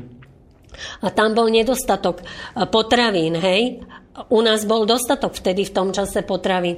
Takže cez jedného kuriéra, ktorý chodil, ktorý pôsobil ako beráter, ale e, bol Čech, ale hlásil sa k nemeckej národnosti, tak on to preniesol cez hranice a tam na prvej e, v Čecha, v, no, v protektoráte, z prvej, z prvej pošty ho poslal a takže e, tam, bol, tam bolo ťažko žiť, mm-hmm. hej, keď to porovnávam. Čiže u nás v porovnaní s protektorátom bol raj a hovorím, a vtedy urobil TISO e, pozitívum. Mm-hmm. Druhá vec je, čo už sa stalo, po potlačení uh, povstania. Hej? Ale... Ale toto je pravda, že naozaj, e, lebo, lebo sú ľudia, ktorí hovoria, že, že nie, to nie je pravda, Maďari by si nás Poliakmi neboli rozobrali. Je podľa vás pravda, že naozaj, keby Tiso nebol vtedy vyhlásil akože slovenský štát, keď to zjednodušene poviem Tiso, aj keď slovenský, Slovenská národná rada, tak, tak naozaj by hrozilo, že sa Slovensko úplne rozpadne medzi tieto dve krajiny? Uh, bol, bol tým vydieraný, čo mi potvrdili, keď som sa o tejto téme bavila aj s nemeckými historikmi. Uh-huh tak potvrdili, že bol týmto vydieraný. Čiže je vysoký predpoklad, že by sa to bolo udialo. Áno. No a keď už sme pri osobe Jozefa Tisa, tak ešte jedna vec mi nedá pri ňom spomenúť, ktorá sa veľmi často spomína, a to sú deportácie Židov. A vytýka sa, že teda o týchto deportáciách vedel, vedel kam idú, a zase kritici hovoria, že nevedel. A že keď ako náhle sa to dozvedel od, biskupa Vojtašáka listom, tak sa deportácie stopli. Tak teraz ako to vy vidíte, že, že bol Tiso zodpovedný za deportácie Židov, alebo by ste mu až takú o, veľkú mieru viny nedávali? No, je to ťažká otázka, ale bol prezidentom Slovenskej republiky, e, protižidovský zákon bol schválený kódex. slovenským snemom, židovský kódex. No a musel o tom vedieť, pretože E, nemu, takto. Môže byť pravda, že oficiálne nemusel vedieť, ale neoficiálne mohol. Však veď mal svojich priateľov, dokonca aj e, židovský rabín sa na neho obracal listom, ten list e, existuje. Hmm. No, takže ja si myslím, že ak tak môžu povedať, že, ne, že oficiálne nevedel, ale neoficiálne určite vedel. Ja veľ, veľakrát sa nad tým tak, a tu mám jeden jeho výrok, si ho aj, aj jeho prečítam, že veľakrát sa tak aj sám seba pýtam, že či nie je ja napríklad v prípade Jozefa Tisa skôr problém, a nie tak vo faktoch, ako v interpretácii tých faktov. Pretože uh, jeden taký príklad za všetky uh, hovorí napríklad o tom, a ten je tiež dobre zadokumentovaný, uh, to je vlastne jeho reč na súde, keď na otázku sudcu Daxnera, že prečo vtedajšia vládna garnitúra obmedzovala práva, práva židovských občanov, tak ty som odpovedal, lebo sme záujmy národa držali za väčší imperatív ako rešpektovanie práv židov. A teraz toto keď to povie, že držali sme to za väčší imperatív, tak jedni povedia, istá časť ľudí, no tak, tak to bol záchranca Slovákov, keď to držal za väčší imperatív. Keď mu na Slovákoch viac záležalo ako na Židoch. Tak to je, to je výborné. Hej? No a teraz druhá časť ľudí povie, že no veď, ale to je hrozné. To je strašné, že jednu časť tohto národa obetoval ako keby za druhú časť národa. Že, a teraz tá otázka, že dá, dá sa vôbec na tomto dohodnúť? Že, že čo, či to bolo teda dobré alebo zlé, lebo to je vždy, mi to príde ako, že viete, to je otázka jednotlivca, ako je nastavený, ako sa na to pozrie. Dá sa na tom nájsť nejaký spoločný prienik, že sa na tom dohodneme, že teda ako to s tým Tisom bolo. Či bol dobrý alebo zlý. Či bol záchranca národa alebo, alebo naopak. Ako som povedala, v marci 39 áno, to za tým si stojím, ale toto je už oblasť trošku polemická, pretože, a prečo polemická podľa mňa? Pretože aj Židia boli obyvateľmi e, Slovenskej republiky hmm. a rozdiel bol len v, v náboženstve, hej? že oni mali vierovýznanie izraelské, my sme ma, tam buď rímskokatolické, evanielické, kalvínske alebo pravoslávne, hmm. proste, ale boli obyvateľmi a občanmi Slovenskej Slovenskej republiky, odvádzali dane, odvádzali všetko, takže mm, tu by som ako, mm, hovorím, ja hmm. vychádzam ako polemizovala. Možno, že som ovplyvnená výchovou rodičov, pretože tí mi povedali, že mm, existujú len dve kategórie, dobrý a zlý. Hmm. Takže ja, si, ja som nikdy netrpela tým, že um, niekto má inú pleť Hej, alebo niečo také. sa, a áno. podľa toho, ja sa rozhodujem podľa toho, bude dobrý alebo To máte je dobré zlý. delenie. Myslím, že to je takže veľmi viete, ako, ľudí. takže mne je ťažko, hovorím, tu, to, táto otázka je veľmi ťažká, lebo ja e, zo svojho stanoviska zas, zastávam ten názor, že aj tí Židia boli obyvateľmi Slovenskej republiky, Mm. mali naše doklady, mali všetko, takže No a ešte keď už hovorím o nejakých tých citátoch, tak tento sa vraj zachoval a vy mi ako historička poviete, čo je na tom pravdy. A to príťaží v podstate uh, Tisovi, že, uh, že, že milo prekvapený bol vlastne deportáciami zo Slovenska aj samotný Adolf Hitler, ktorý v lete 42 povedal, že, že aspoň vraj to povedal, že je zaujímavé, ako nám ten farárko Tiso poslal Židov, pre túto etapu je to vynikajúce. Že, že je, je pravda, neviem, je pravda, že naozaj toto Hitler povedal, že sa to zachovalo v nejakých dokumentoch? a Nemci tvrdia, že sa to zachovalo. Uh-huh. Čiže a z tohto vlastne vychádza, že ty so Áno. s tým až taký Hej, problém že, nemal. sa to, že, sa to, že sa to zachovalo a tento citát, e, tieto niektoré výroky, ktoré sú tam, by sa, mm, že údajne sa k ním nejakým spôsobom dostali Američania. Ale neviem mm. to povedať, ale e, keď som sa bavila aj s nemeckými historikmi ešte, keď sme robili konferencie medzinárodné, s účasťou nemeckých historikov, to bolo v roku 2000 až 2001, mm. no tak e, bavili sme sa na túto tému a e, potvrdil, o tomto hovoril aj z Rakúska historik, aj z Nemecka. Mm. A dokonca hovorili aj Poliaci. Ja osobne som ten citát nečítala, ale hovorím, som o ňom počula. Mm.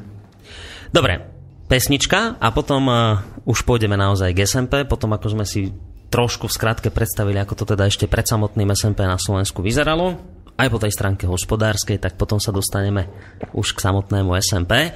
Uh, hrali sme si pesničku Rusku, sovietsku a ako sme spomínali, tak problémom SMP a nášho vnímania je to, že máme niekedy pocit, že len sovietské vojska a zabúdame na tých ostatných.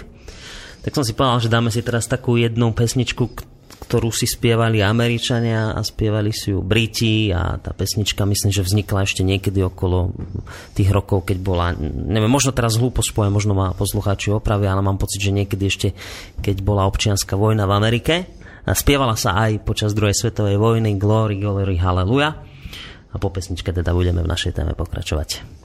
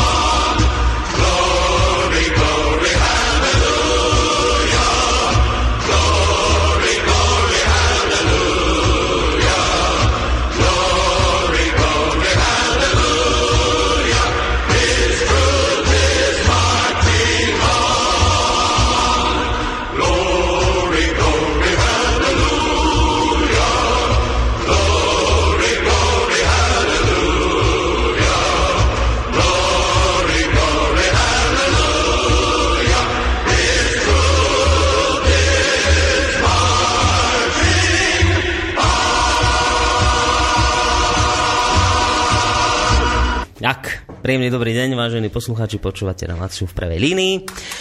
Doznela vám pesnička Glory, Glory, Hallelujah.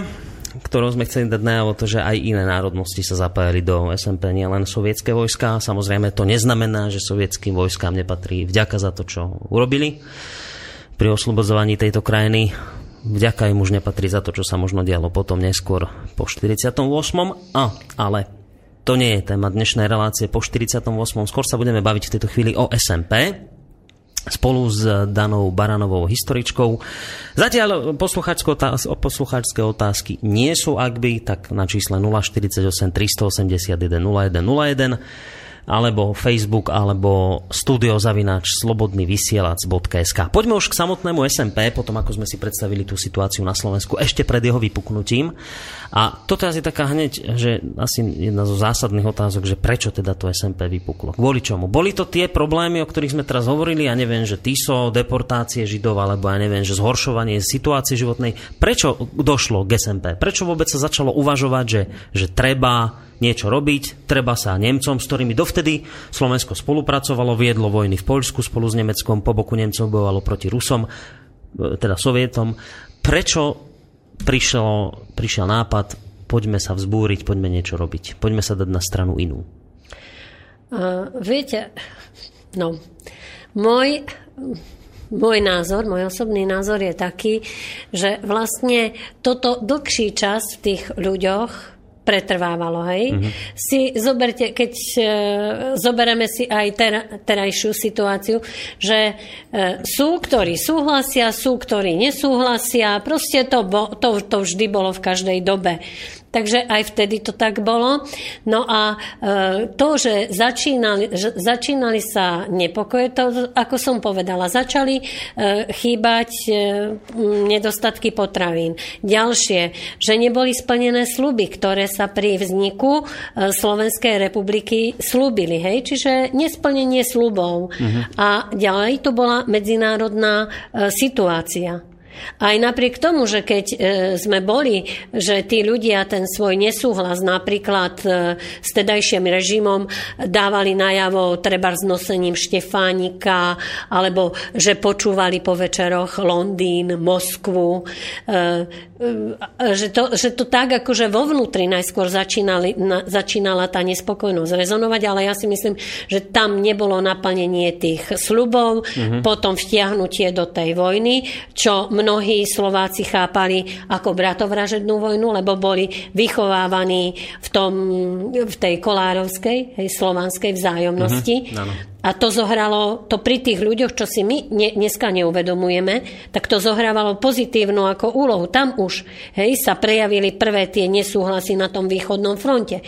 Prebe, prebehli k sovietským partizánom, hej, že napríklad kapitán Lepka a ďalší Ďal, ďalšia vec, že napríklad ten vzťah slovenských vojakov a trebárs, keď boli na Ukrajine alebo na Kryme, takže bol, bol priateľský, že im, e, že oni proti sebe ako, nie, stali sa aj iné Aha. prípady, ale že oni akože spolu nažívali. Keď sa vrátili tí ľudia z toho východného frontu, dali na, po, rozprávali o tom, čo sa tam robilo. Hej. Čiže že už vznikali, by som povedala, také prvé prvej nespokojnosti. Uh-huh. No a, to vyvr- a k tomu vyvrcholeniu prišlo najmä po e, víťazstve pri Stalingrade. No tak to je obrad vo vojne, kto, čo zna- zaznamenalo. Bolo zaznamenané, to bolo veľké víťazstvo sovietskej armády, čiže že ten mýtus o neporaziteľnosti Nemecka, neviem čo, Tretej uh-huh. ríše budem hovoriť, alebo nacistického Nemecka, a bo, bolo, bol zrazu zničený.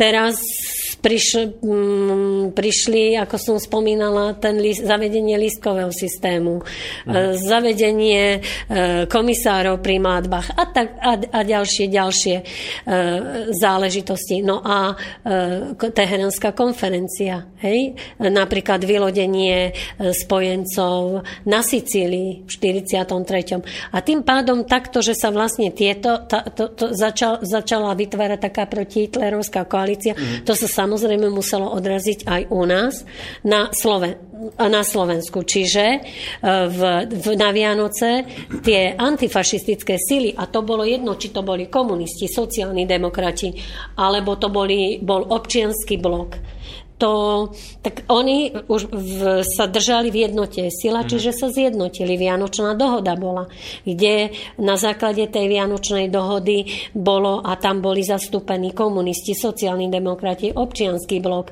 Takže oni na tom, tak tam bolo napísané, že nová, e, bude nová Československá republika, že nová Československá republika bude e, s štátom dvoch rovnoprávnych národov, Slovákov a Čechov. Čiže oni vlastne takýmto spôsobom, e, títo, títo, títo antifašisti na Slovensku reagovali na E, situáciu, ktorá bola medzinárodná, ktorá, a my sme vlastne v centre, takže to, to, to všetko so všetkým súvisí, tak e, to nebolo akože oni, vytvorená bola Slovenská národná rada, potom sa vytvorilo vojenské ústredie, gener, podplukovník Golian bol na jeho čele, čiže on bol poverený vypracovaním plánu Slovenského národného povstania a on do toho zapojil ďalších dôsledkov dôstojníkov, o ktorých vedel, že sú antifašisticky zmýšľaní a Slovenská národná rada, ktorá, ako som povedala, vznikla na Vianoce po podpísaní tej Vianočnej dohody a boli tam, bol, boli tam komunisti, boli tam sociálni demokrati, Hej, bol tam občianský odboj, tak e, vlastne oni už začínali pripravovať, mm. potom vznikali revolučné národné výbory čiže, a už sa začínali e, organizovať. Potom takže to nebolo, to nebolo náhodné. No a tí ľudia, napríklad keď zoberiem Martin, teraz odbočím, tak tam bolo už aj bombardovanie Nemecka, hej, tým v tom, tých 40 rokoch, 43. Čiže už na Slovensko prichádzali aj prví mm. utečenci z koncentračných a zajateckých táborov, ktorí tiež rozprávali o tom, čo sa e, tam dialo. E, napríklad v Martine tam bolo najviac týchto sovietských utečencov a e, tam Marti, Martinčania veľmi pomáhali mm. tým ľuďom. E, potom napríklad e, v William Žingor on bol na východnom fronte, vrátil sa z východného frontu a povedal už, ak ešte raz bude musieť ísť, tak ne, nepôjdem. A keď v júli 43. dostal druhý povolávací rozkaz ísť na východný front, on jednoducho odmietol a nad Bystričkou si založil, by som povedala, partizanský tábor a tam boli, boli títo e, sovietskí utečenci z koncentračných táborov, hmm. ktorí tam prichádzali a Mm, potom, viete, akože, a tí ľudia im pomáhali, ale nezrádzali ich. Mm-hmm. Proste to bola doba, ktorú si my nevieme predstaviť a bo, tým pádom, že, vša, že boli sledovaní USB, hej, že to bola ústredňa štátnej bezpečnosti, že e, tak e, oni i napriek tomu mm-hmm. pomáhali, ako vedeli, ne, neudávali sa. Proste oni chceli, nie, nie, chceli, chceli zmenu. Čiže sa to SMP stretávalo podľa toho, čo hovoríte vo všeobecnosti so súhlasným stanoviskom ľudí, obyčajných bežných ľudí? Bežných, bežných. ľudí, áno, rozhodne. Lebo napríklad si zoberte, keď si zobereme, budem, chcem byť konkrétna, tak keď si zobereme tých prvých sovietských utečencov, ktorí prichádzali e, do Martina, hej, uh-huh. e, zastavili sa v Nolčove u Facunu.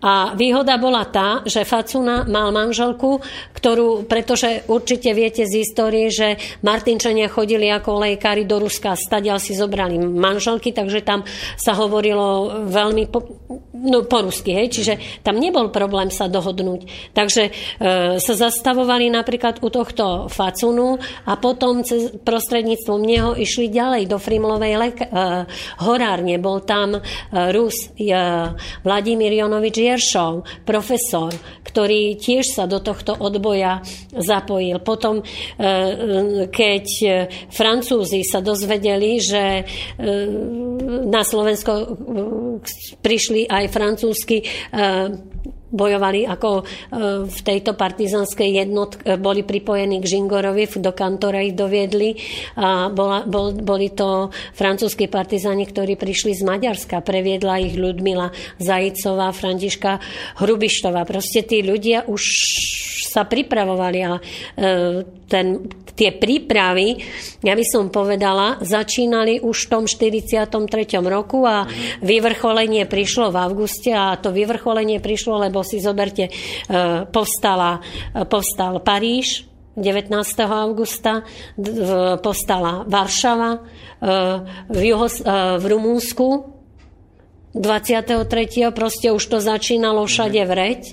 No a na Slovensko prichádzali, ako som povedala, boli tu tie partizanské jednotky, ktoré prichádzali na Slovensko jednak územím na východnom Slovensku cez Karpatský priesmik alebo cez iné priesmiky na, v, no a e, prichádzali aj letecky, že boli zhadzované desanty, no a oni vyvíjali určitú činnosť, takže a nič, keby to, to obyvateľstvo, my si neuvedomujeme jednu vec, že keby to obyvateľstvo nebolo chcelo týmto ľuďom pomáhať, tak oni by boli, e, boli stratení. Uh-huh. Ale e, tam bola tá veľká, by som povedala, z tej, stran, e, z, tej, z tej ľudskej stránky bola pomoc.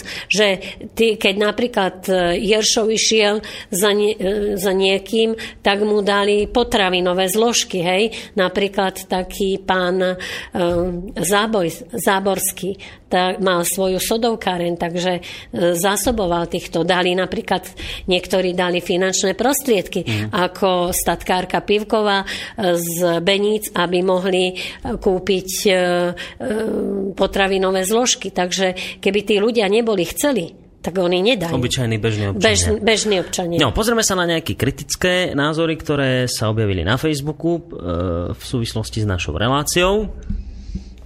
Píše Jozef, že SMP nebolo ani slovenské, ani národné a nebolo to ani povstanie, ale bol to Benešovsko-bolševický puč organizovaný z Londýna a financovaný z Moskvy. Povstanie sa nezačína vraždou detí a žien, v tomto prípade v martinských kasárniach. Tak, čo na to vravíte?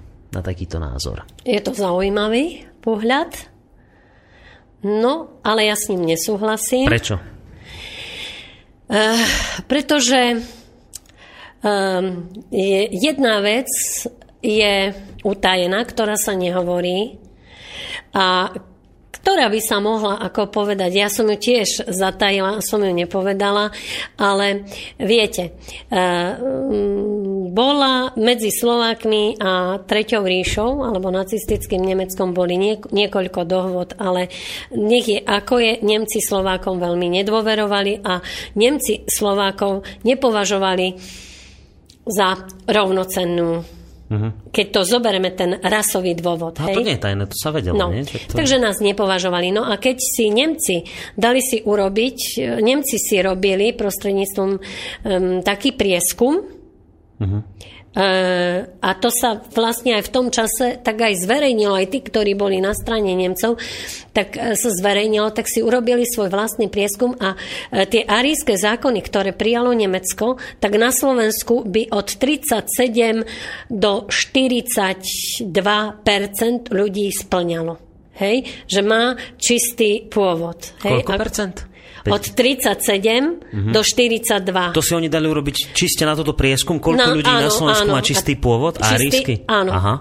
No a teraz si zoberte, to som sa rozprávala aj s nemeckými historikmi, keď som bola v Bremach na, z Univerzity Bremskej, tak e, e, teraz si zoberte, že aj, aj toto nejakým spôsobom, lebo nič neviete utajiť, sa dostalo na povrch.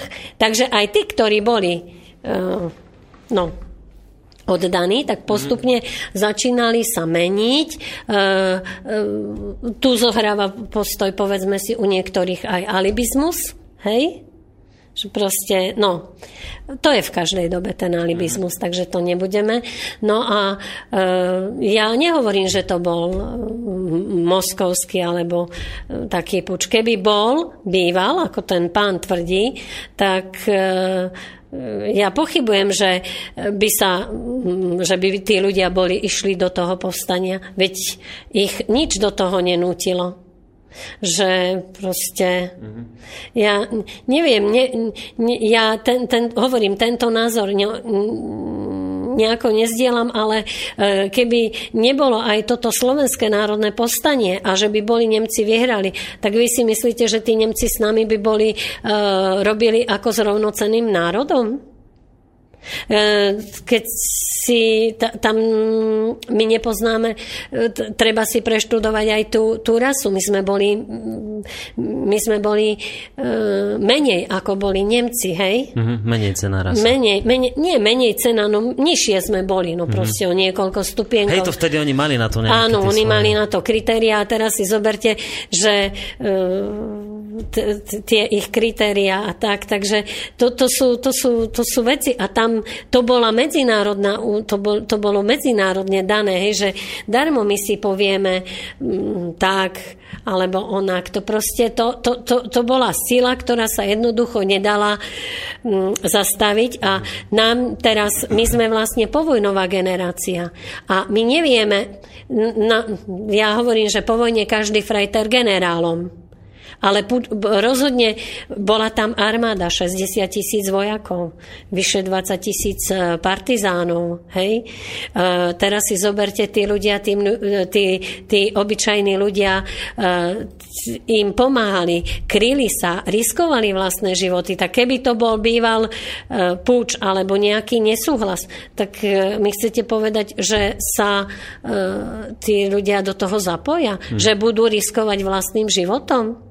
To, čo sa ja stretávam, tak keď sa o tom rozprávam s ľuďmi, tak tí kritickejšie nastavení k SMP hovoria, že sa im nepáčia tie, že zverstva páchali partizáni, keď sa spomína aj to vystrelanie tej jednotky nemeckej, ktorá sem prišla na Slovensku ešte pred vypnutím SMP, že, že to je problém, že, že, že jednak hovoria, že pozrite sa, akí boli Slováci tej doby, že kým sa Nemcom darilo, tak s nimi boli, však zbojovali po boku, keď sa prestalo Nemcom dariť, tak zrazu otočili kormidlo, lebo už sa to zrazu im tak vyhovovalo, tak to je jedna kritika. A tá druhá, že sa teda diali zo strany partizánov zverstva. S týmto sa ja v súvislosti s kritikou Áno, viete, je to, pra, je to pravda, lenže tam si musíme povedať, že tam eh, eh, partizáni, ktorí prišli na Slovensko z Ruska, mm-hmm. konkrétne z Ukrajiny, boli k nám ukrajinský hlavný štáb partizanského hnutia z Kieva. Čiže oni tam boli školení na diverzie, a oni museli, títo sovietskí partizáni, však veď keby neboli splnili rozkaz, tak čo ich čaká? Zastraliť, áno? Hej? No a teraz si zoberte, že vlastne ja som sa rozprávala aj s Veličkom a potom krátko na to zomrel.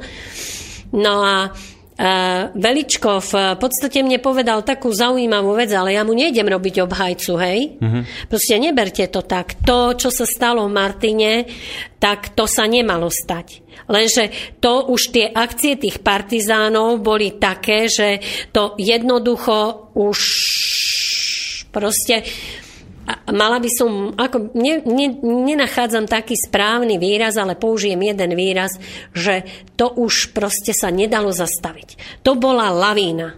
A teraz, keď pustíte nejaký kamienok, tak sa vám strhne obrovská lavína a zastavíte lavínu? Lavína sa zastaviť nedá. Buď uskočíte, alebo vás tá lavína zomelie. A toto vlastne, tento lavínovitý efekt bol aj tu. Že čo sa týka povstania. Boli vypracované dve varianty. Prvá varianta bola, že Slovenské národné povstanie, čo ešte bola v apríli v 44. tak bola, tak apríl, maj, tak bola, že Slovenské národné povstanie sa začne, ako sa sovietská armáda priblíži k hraniciam Krakova. Uh-huh. To bola prvá varianta. Ten druhý variant bol, Slovenské národné povstanie sa začne okamžite ako Nemci začnú obsadzovať Slovensko.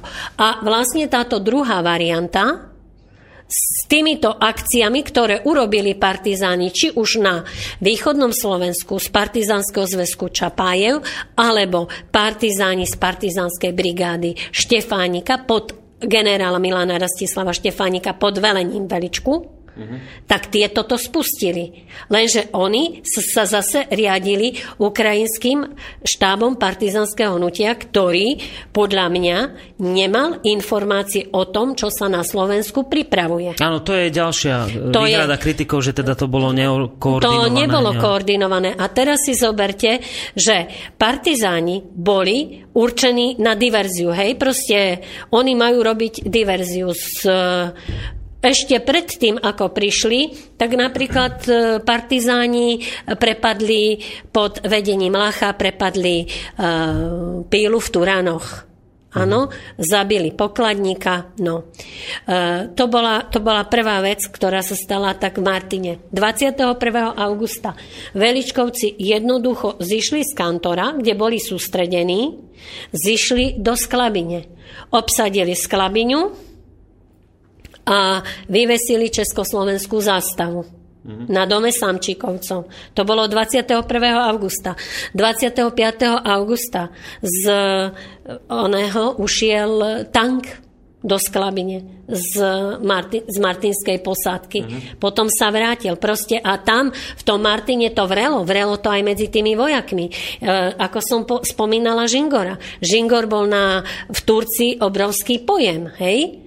Je, on mal aj u tak si napríklad viem, že som, bo je to, bol to môj vedecko-výskumný región, tak som sa rozprávala s tými ľuďmi, tak uh, Žingor mal, mal veľmi dobré kontakty aj v tej, v tej armáde, hej? čiže uh, ďalšia vec, že tam uh, sovietskí partizáni dostali aj vyradené uniformy, no, sovietskí partizáni, no tí, ktorí ušli z tých zajateckých táborov, hej, mm. tak od Haščáka zo Simu vo Vrútkach dostali dostali vyradené mundúry, no, vyradené Hej. kabáty mm-hmm. alebo nohavice, lebo oni boli v otrhaných šatách. Čiže e, tam, tam tá spolupráca medzi bola taká, by som povedala, v tom roku taká veľmi ako aktívna, lebo aj ten Jeršov bol v tom Martine pojem, či sa nám to páči alebo nepáči medzi tými odbojármi. Mm. Uh, organizovali sa zbierky. No, a hovorili ste o tom, uh, že, že... Toto som chcela no, povedať ešte,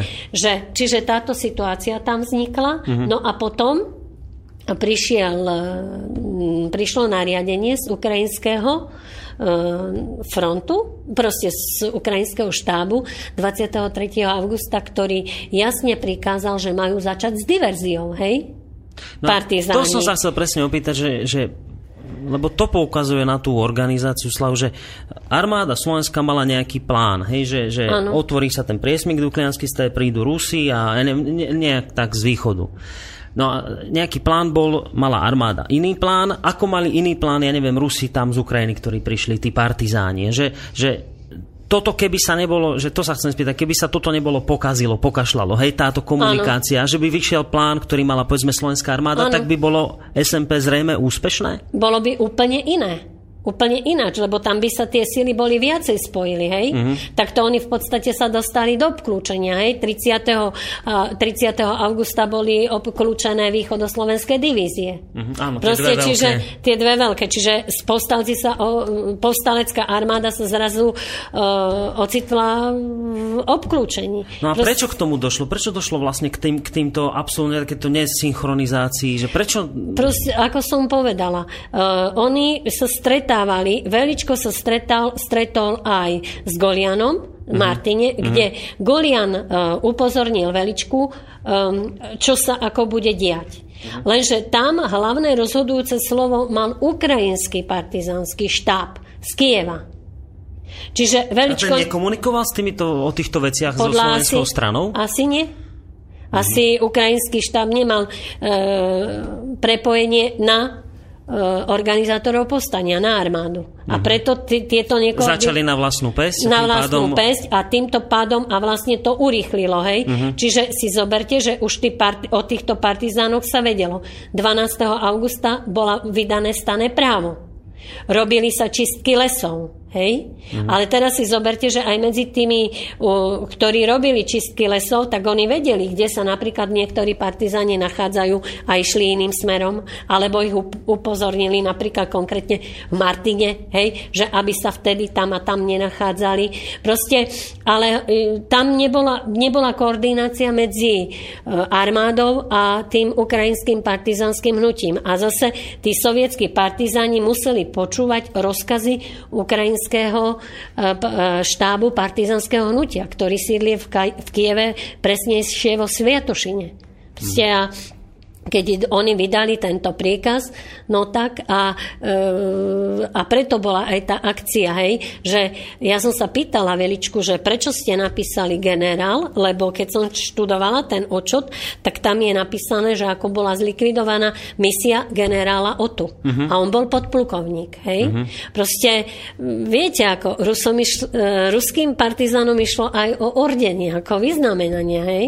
Aha. Čiže to, to, to, boli, to, to sú zaujímavé veci. Hej? Čiže vlastne hovoríte, že, že naozaj to tak, že e, tí partizáni, ktorí prichádzali z, z Ukrajiny a ktorí nekonzultovali veci so slovenskou armádou, ktorá mala iný plán, ktorá chcela vyčkať a na nejakú, povedzme, príhodnejší čas, aby sa vyhlo práve tým veciam, že vyprovokuje sa nemecká armáda ano, skôr, skôr ako príde červená armáda k hraniciam Slovenska, že, že vlastne e, teraz mi to z toho tak vychádza, že tá, ten neúspech SMP a vôbec aj tie hrôzy, ktoré potom nasledovali, to vraždenie ľudí, vypaľovanie dedín Nemcami a všetko to ostatné, že, že možno povedať, že to majú hlavne na svedomí práve partizáni, ktoré prichádzali z Ukrajiny, ktorí to jednoducho celé skôr spustili? Uh, to by som tak jednoznačne netvrdila. Uh-huh. Takže nedá sa jednoznačne. Proste oni spustili uh-huh. obsadenie Nemecka, Neme, proste obsadenie Slovenska Nemecko, nacistickými áno, vďaka, jednotkami. Vďaka ich aktivitám. Vďaka ich aktivitám, že sa Aj. musel potom uskutočniť ten nevýhodný, narýchlo, áno, narýchlo nevýhodný plán, ten Aha tá nevýhodná varianta druhá, ale to by som zase takto jednoznačne ne, proste netvrdila. Tá situácia bola taká, že už proste, už to aj v tých ľuďoch e, začínalo, ako by som povedala, vreť, viete. Uh-huh. Tá, tá, tam zaznamenáte víťazstva, tam zaznamenáte víťazstva. Proste, viete, je, je to taká, ja by som povedala, že je to určitý, určitá psychoza, uh-huh ktorá davová, by som to tak k tomu, ktorá sa jednoducho už zastaviť nedá. Napríklad, čo sa týka tejto misie likvidácii podplukovníka e, o, o tu v Martine, tak ja som sa niekoľkokrát rozprávala e, s pánom Kuchtom, hej, ktoré, ktorý je tam. No a, to je kto Kuchta? Kto to bol? To bol Kuchta, Cyril Kuchta, ktorý ako, mm, ktorému tí neprajníci pripisujú, že on zlikvidoval túto misiu. Uh-huh, no on čo povedal? No my sme sa na túto tému bavili a viete, keď ja som tam prišla, tak ja som si vyspovedala tých ľudí, ktorí boli okolo stanice. Takže ono to nie... nie... Počkajte, vy ste vyspovedali tých ľudí, ktorí boli pri tej akože likvidácii pri, pri, tej Ktorí jednotky? bývali v tom, Aha, ktorí tam tom priestore. Kde tom, k tomu došlo? Kde k tomu došlo, že ako to nemeckej. bolo plus uh-huh. tými uh, martinskými odbojármi, že ako to bolo. Uh-huh. Tak, tak som dospela k tomu, že napríklad tam mi povedali, a ku, pán Kuchta mi to, keď sme toto rozoberali, lebo on robil múzeu potom uh, po 90. rokoch, kedy, bol ob, uh, kedy ho obviňovali tak e, sme to rozoberali, by som povedala do detailov túto situáciu. Tak viete, tam bolo, tam nikto ne, v tom čase ste nevedeli, že kto s kým konšpiruje. Vy, tam sa nevedelo, len dokonca na štáb do z Klabine prišla hláska, že sa vedie, vezie z Rumúnska misia. Uh-huh. Že uteká misia. No a e, to bol Rýchly, ktorý bol Prasky, ktorý šiel o pol desiatej. Martine bol ne, neviem o koľkej. No a teraz si zoberte, že tam už partizáni boli dve hodiny pred tým, pred týmto rýchlikom a tam by bolo došlo k strelbe. Tak potom preto, v, keď už sa dozvedeli, že, part, že partizáni obsadili stanicu, mm-hmm. tak e, e, podplukovník Perko, ktorý bol veliteľom posádky Martine, tak e, vyslal kuchtu, aby tam išiel urobiť poriadok. Mm-hmm. Hej. Kuchta išiel tam do, na tú stanicu, no a mal čo robiť, aby sa dohodol s tým veliteľom, ktorému velil Súrkom to bol veliteľ tých partizánov, hej. Uh-huh, uh-huh. No a e, tak sa dohodli, že tá misia pre nocuje v tých kasárniach a že keď ráno bude od, mm, odzbrojená. Uh-huh. No a e, stalo sa, že mm, došlo k prestrelke ráno a že vlastne ich postrielali a medzi nimi boli jedna žena a jedno 16-ročné dievča. Hej? A potom mm. boli pochovaní v sklabini. A keď Kuchta chcel, aby sa, aby sa toto neudialo, aby ich neodzbrojili proste nejakým spôsobom, tak, e, tak mu povedal uh, ruský veliteľ, je to vaša pervaja zadáča. To znamená, mne to musíte preložiť, ja už som ruštinu nemal. že toto je vaša prvá úloha. Aha. No ta, to mi povedal pán Kuchta, keď sme ktorý sa tam bol, Ktorý jasné. tam priamo bol, hej. Uh-huh. Ale e, ja som presvedčená, keď sme to rozprávali aj s Kuchtom, tak by sa bolo strieľalo tam na tej stanici. Uh-huh. Proste tam, oni boli rozhodnutí, e, títo, táto skupina, že oni túto, túto nemeckú skupinu zlikviduje. No a, tak, uh-huh. a toto vlastne bol ten spúšťací manéver, že začalo to slovenské národné povstanie. Uh-huh. Hej, čiže ono to odštartovalo. No, ideme sa pozrieť aj na maily, ktoré pribudli, tak najskôr Danielov mail, že Dobrý deň, chcem sa opýtať, že prečo v škole doteraz vymývajú deťom mozgy? Ja som nedávno pozeral klip kapely Horitnica, kde boli ústrižky z filmu o katyňskom masakri a chvíľu som mal pocit, že sa pozerám nie na to, ako NKVD popravuje polskú elitu a inteligenciu, ale nemeckí nacisti. To je tá indoktrinácia, ktorá niektorých ľudí poznačí nenávratne skalopevným presvedčením, že iba Nemci a Taliani boli tie zvery, že ostatní boli super. Potom samozrejme v druhom rade blahorečiť Slovákov za SMP, ale e, poriadne na nich e, v zápäti nakydať celý nacistický hnoj, keď sa prejdú k hrobu Tisa, keď oslavia prvú Slovenskú republiku a tak ďalej. Tak sme vlastne extrémisti alebo hrdinovia, že sme sa postavili a prečo sa k téme vyjadrujú pologramotní ľavicoví intelektuáli, ako, to, ako vtáčnik, Weisenbacher, Mihály, Milo, Ďurkovi, e, Ďurkovič a iní, no toto neviem, či vám odpovieme, ale prečo sa o zverstvách sovietov v Nemecku močí, ako znásilňovali nemecké ženy, ničili a kradli? Ďakujem za odpoveď. No, ja by som povedala, že o týchto veciach sa nemočí, sa, sa začalo hovoriť. Na Slovensku sa mlčalo do toho roku 1990, ale po roku 1990 sa hovorí a čo sa týka Nemecka, tak tam sa o tom hovorilo normálne. Tak neviem, či som zodpovedala otázku. Ja, filmy Katyň ja som videla, ja neviem, ja som osobne zase nemal pocit, že to Nemci vraždili, tam to bolo celkom jednoznačné v tom no, filme, že, že, že Rusi vraždili. Asi no, záleží ja aj od toho. A... Ja som nevidela, priznám sa, že ja som ten film Katyň nevidela, ale hmm. je to trošku od témy, ale čo sa týka Katynského lesa, tak e, tam svoje zohralo NKVD. Mm. A by som odporúčila tomu písateľovi, že keď sa chce o týchto veciach dozvedieť, tak veľmi pekne to sú vlastne archi- archívne materiály z NKVD a e, vyšlo to v roku asi 94 a má to názov Duvierna správa KGB. Takže tam sa môže mladý muž dočítať, ako to bolo s Katyňou, ako to bolo v Polsku. Tam je to veľmi krásne spracované a túto knihu napísal Gordievsky. Je to asi okolo 1500 strán, ale tam, tam je proste zachytené o, o tie počiatky eh, taj, eh, týchto služieb, ktoré v Rusku fungovali. Uh, mail tentokrát od Milana. Zdravím, bolo by dobré položiť otázku aj nevinným Nemcom, ktorí museli opustiť svoje domoviny. O nich sa mlčí, ako by Nemec nebol človekom. Podľa mňa všetko je polopravda a lož, história napísaná na objednávku. Veď Churchill už dávno predtým, ako vznikla vojna, zahlásil, že Nemcov zničí. A SMP bolo rebelovanie na objednávku zahraničia, ktorí tým sledovali svoje ciele a vôbec im nešlo o naše záujmy. Nebuďme naivní, v histórii sa stáročia všetko opakuje, všetko sa deje na objednávku korporácií. No, s tým by som nesúhlasila. Aj keď e, berem do úvahy, že v každom takomto, by som povedala, vybičovanom, mm-hmm období sa vybavujú aj osobné účty. Jasné. A je to vybavovanie si osobných účtov. To keď si zoberete aj Bibliu, aj eh, tie najstaršie dejiny, tak vždy. A ja hovorím, že mokré horí zo suchým. Uh-huh. Hej, to je taká všeobecná fráza, ktorá sa používa, že, že vtedy... Áno, ale hovorím, e, áno, je pravda, ale zase, keď si zoberete na druhej strane, Zoberme si tých sovietských partizánov, treba z toho Surkova. hej, ktorého som spomínala. Si zoberte, že e, nemožno že prečo nenávidel tých Nemcov alebo niečo hmm. také.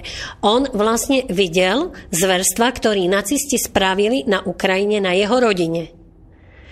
E, proste zničili mu rodinu. On sa dos, on, jemu sa podarilo, keď ho viezli do koncentráku, utiecť. Hmm. Teraz e, si položme vy a ja otázku že e, keby mne zničili rodinu, ako by som sa díval? Ne, nesnažil by som sa pomstiť?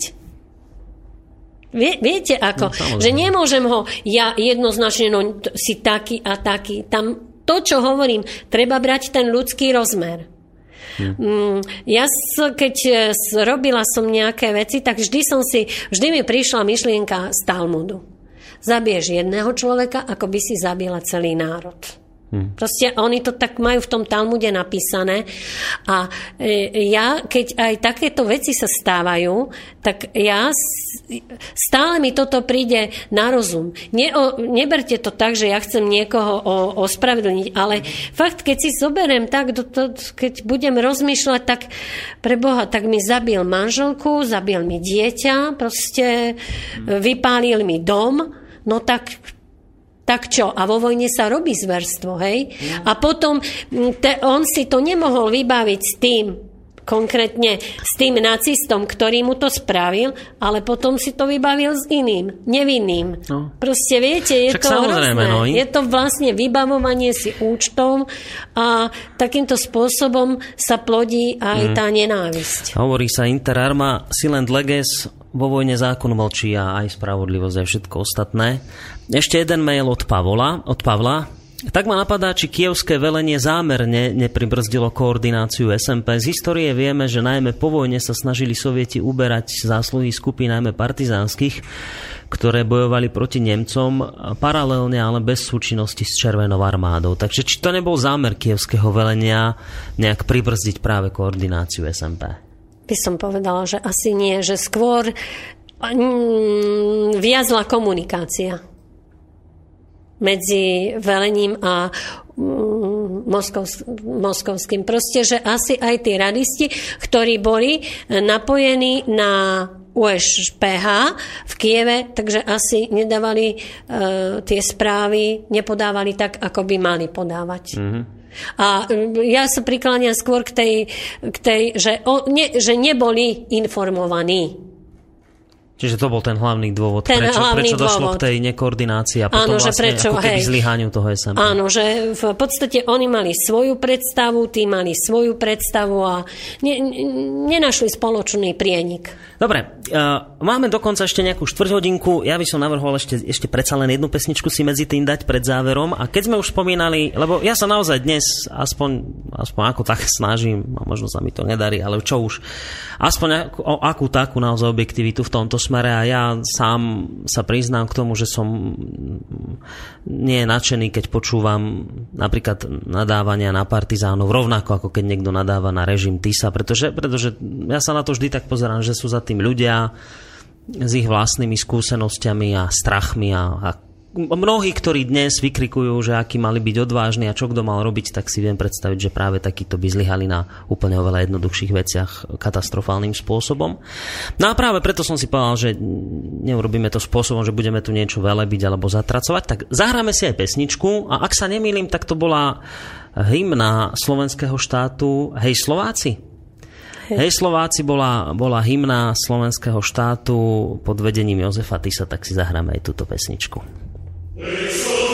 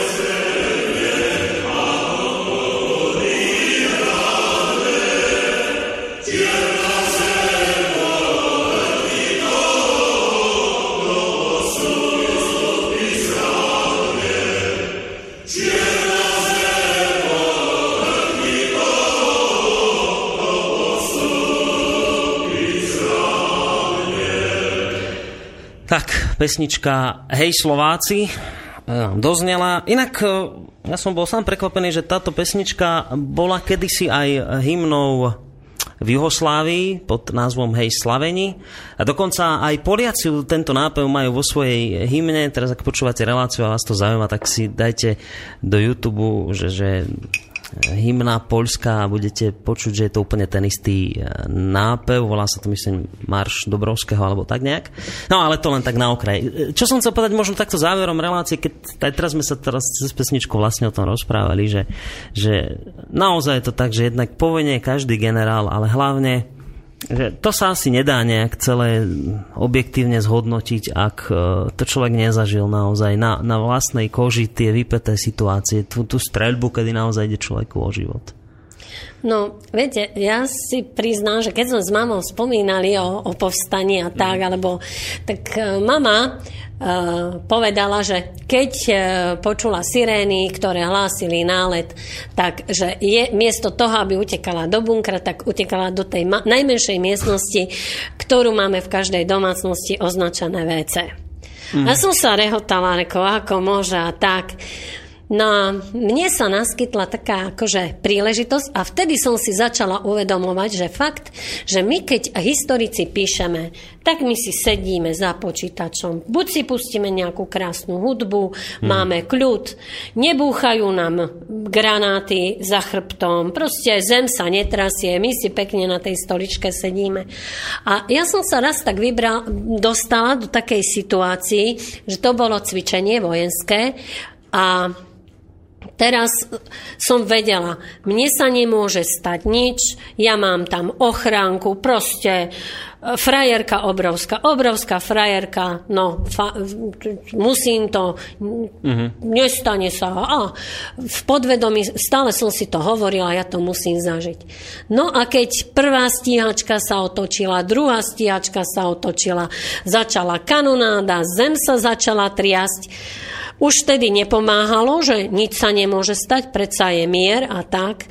Proste to, čo spravilo so mňou moje podvedomie a nervy, tak som povedala, každý, kto o tomto hovorí, tak by mal sa postaviť, keď e,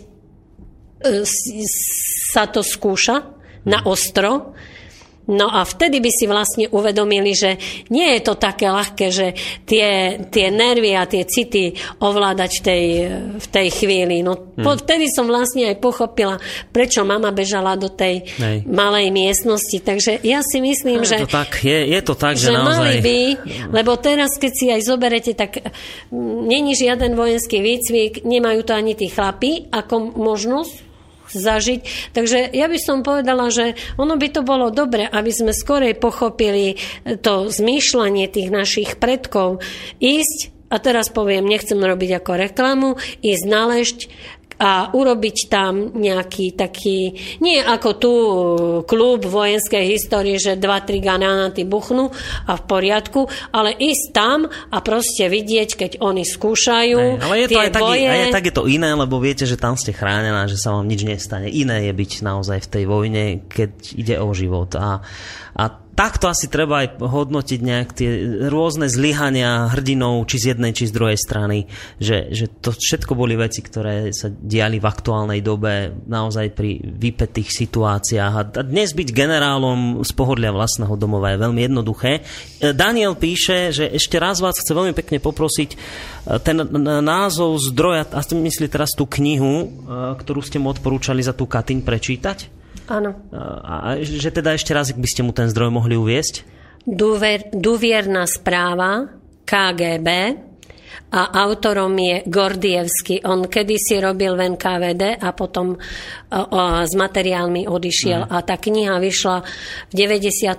vyšla v Čechách a tam proste sa všetko dočíta, čo potrebuje vedieť, čo ho zaujíma. Je to, by som povedala, že je to veľmi dobre napísaná kniha a e, mnohé nejasnosti, mm-hmm. ktoré máme, ktoré vedú spochybňovaniu, tak e, tam je na to odpoveď. No a ešte dočítam jeho mail k tomu vyučovaniu na školách, že keby sa tieto skutočnosti zakomponujú do dejepisu, respektíve deti nikto neinšpiruje, že kedy sa tieto zakomponujú do dejepisu, respektíve deti nikto neinšpiruje k tomu, aby hľadali pravdu, respektíve detálnejšie informácie a nie polopravdy. Kedy sa deti dozvedia, že na jednej strane Židia, ktorí mali smolu, boli deportovaní a zbavení majetkov a Židia, ktorí mali dobré kontakty, tak hrabali po deportovaných. Dôkazom toho je pán George Soros menom Georgi Schwarz, ktorý na roky, kedy chodil s nacistami zbierať majetky pod deportovaných ako na najkrajšie roky života. Ako môžu potom Židia vykrikovať po niekom obvinenia a uplatňovať na Nemcoch a ostatných kolektívnu vinu, keď ich predkovia sami na tom sa zverstve podielali? Kedy sa deti budú učiť v dejepise o tom, kto skutočne podporoval Hitlera, že dostával peniažky aj zo zámoria a USA, špekulovalo do poslednej chvíle, že na koho stranu sa pridá, teda že Američania. Je to hnus a zamočuje sa deťom aj dospelým tento fakt. No, tak na to si ešte počkáme niekoľko rokov. Ja si myslím, že to je otázka jednej generácie. Hmm. Že najskôr musia tí, ktorí e, k tomu majú blízko, mus, musia vymrieť a potom sa to možno, že Potom aj sa povie. to otvorí, tieto, tieto Ja si myslím, že, otvo- že otvorí, že otvorí, ale mám taký pocit, že to potrvá ešte tú jednu generáciu, tých 20 rokov. Že a teraz, akože Nechcem byť že, pesimista, ale že taký tomu bránia mám. tí, ktorých sa to ešte teraz týka? No ja si myslím, že určite. Dobre, tak ešte jeden mail, dúfam, že ho stihneme, stihneme, máme 5 minút. Prepačte, ale odpoveď na môj mail bola smiešná. To, že nejaký Nemec nejakému ruskému vojakovi zavraždil manželku alebo ne hoci koho, nedáva vám právo na obhajobu ruského zločinu. Žije sa tu v pokoji a ak by neboli konšpirácie zahraničia, tak na našom území žiadna vojna nie je. Pozrite sa do Sýrie, toto isté sa dialo aj na Slovensku, nad našimi hlavami sa odohralo divadlo, mocnosti, ktorí z každej vojny vedia ťažiť. No, je to zaujímavý postreh a ja by som povedala, že uh, mm, Tre, my, ne, my sme povojnová generácia, my nevieme, čo prežívali tí ľudia. A keby to nebola bývalá, proste by som povedala, e, nejaká, keby tam neboli zohrali dôležitú úlohu, e, sloboda, pretože tí ľudia darmo, bo, bo, demokracia. Oni, tí, tí naši predkovia boli odchovaní ináč, ako sme odchovaní my. Áno, po, u nás, v každom v nás je kúsok totality. My sme totalitníci. Ja mám svoj názor a ja chcem ten svoj názor hmm. presadiť. Proste je v každom nás e, kúsok totality a my sa tejto totality musíme zbaviť a potom sa budeme na všetko ináč pozerať.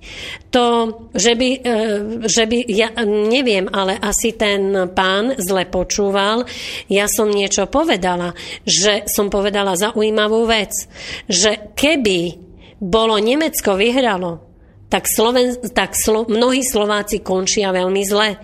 Ja som niečo kvôli hovorila na pôvodu, začiatku. Hej, kvôli tomu pôvodu. Kvôli tomu pôvodu. Takže aj preto nemožno niečo. A som, viete, veľmi ma zaráža, lebo fakt, keď si zoberete, tak málo kto na Slovensku splňa normy árijskej rasy. A najviac kričia tí, ktorí by boli prví um, um, Prví skončili kde si, hmm. nepoviem to.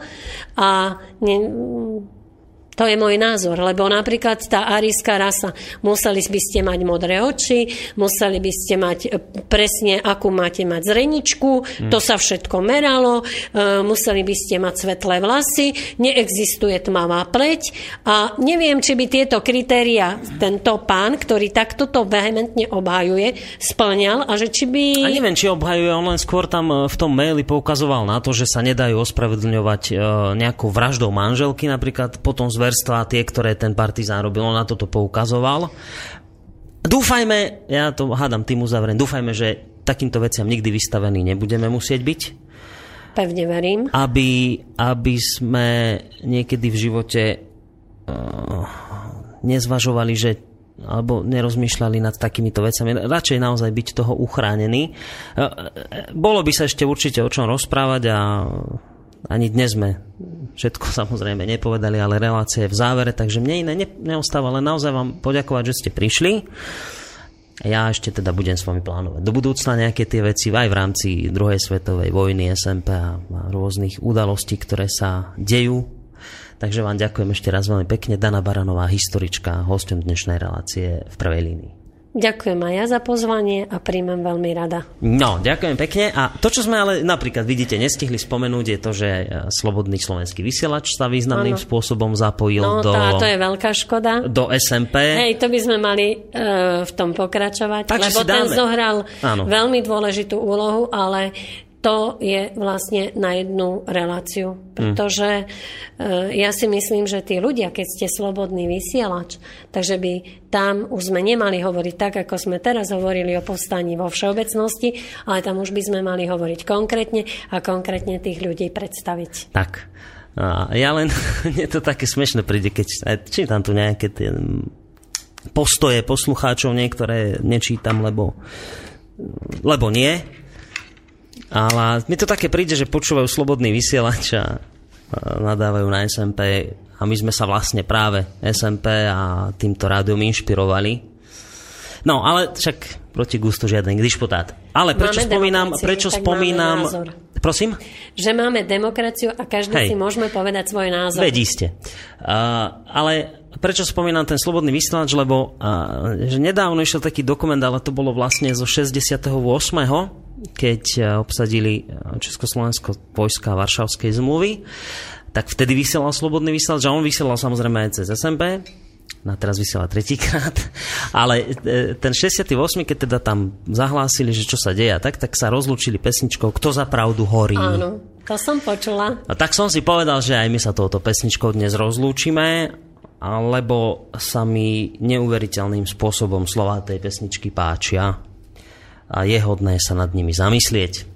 Takže ešte raz ďakujem Dane Baranovej historičke, ďakujem aj vám, vážení poslucháči, že ste sa zapojili do našej debaty. Lúčia sa s vami aj v tejto chvíli Boris Koroni, ale my v tejto téme po pesničke budeme pokračovať, lebo e, ide relácia opony, ale všetko podstatné sa dosviete po pesničke. Majte sa zatiaľ pekne.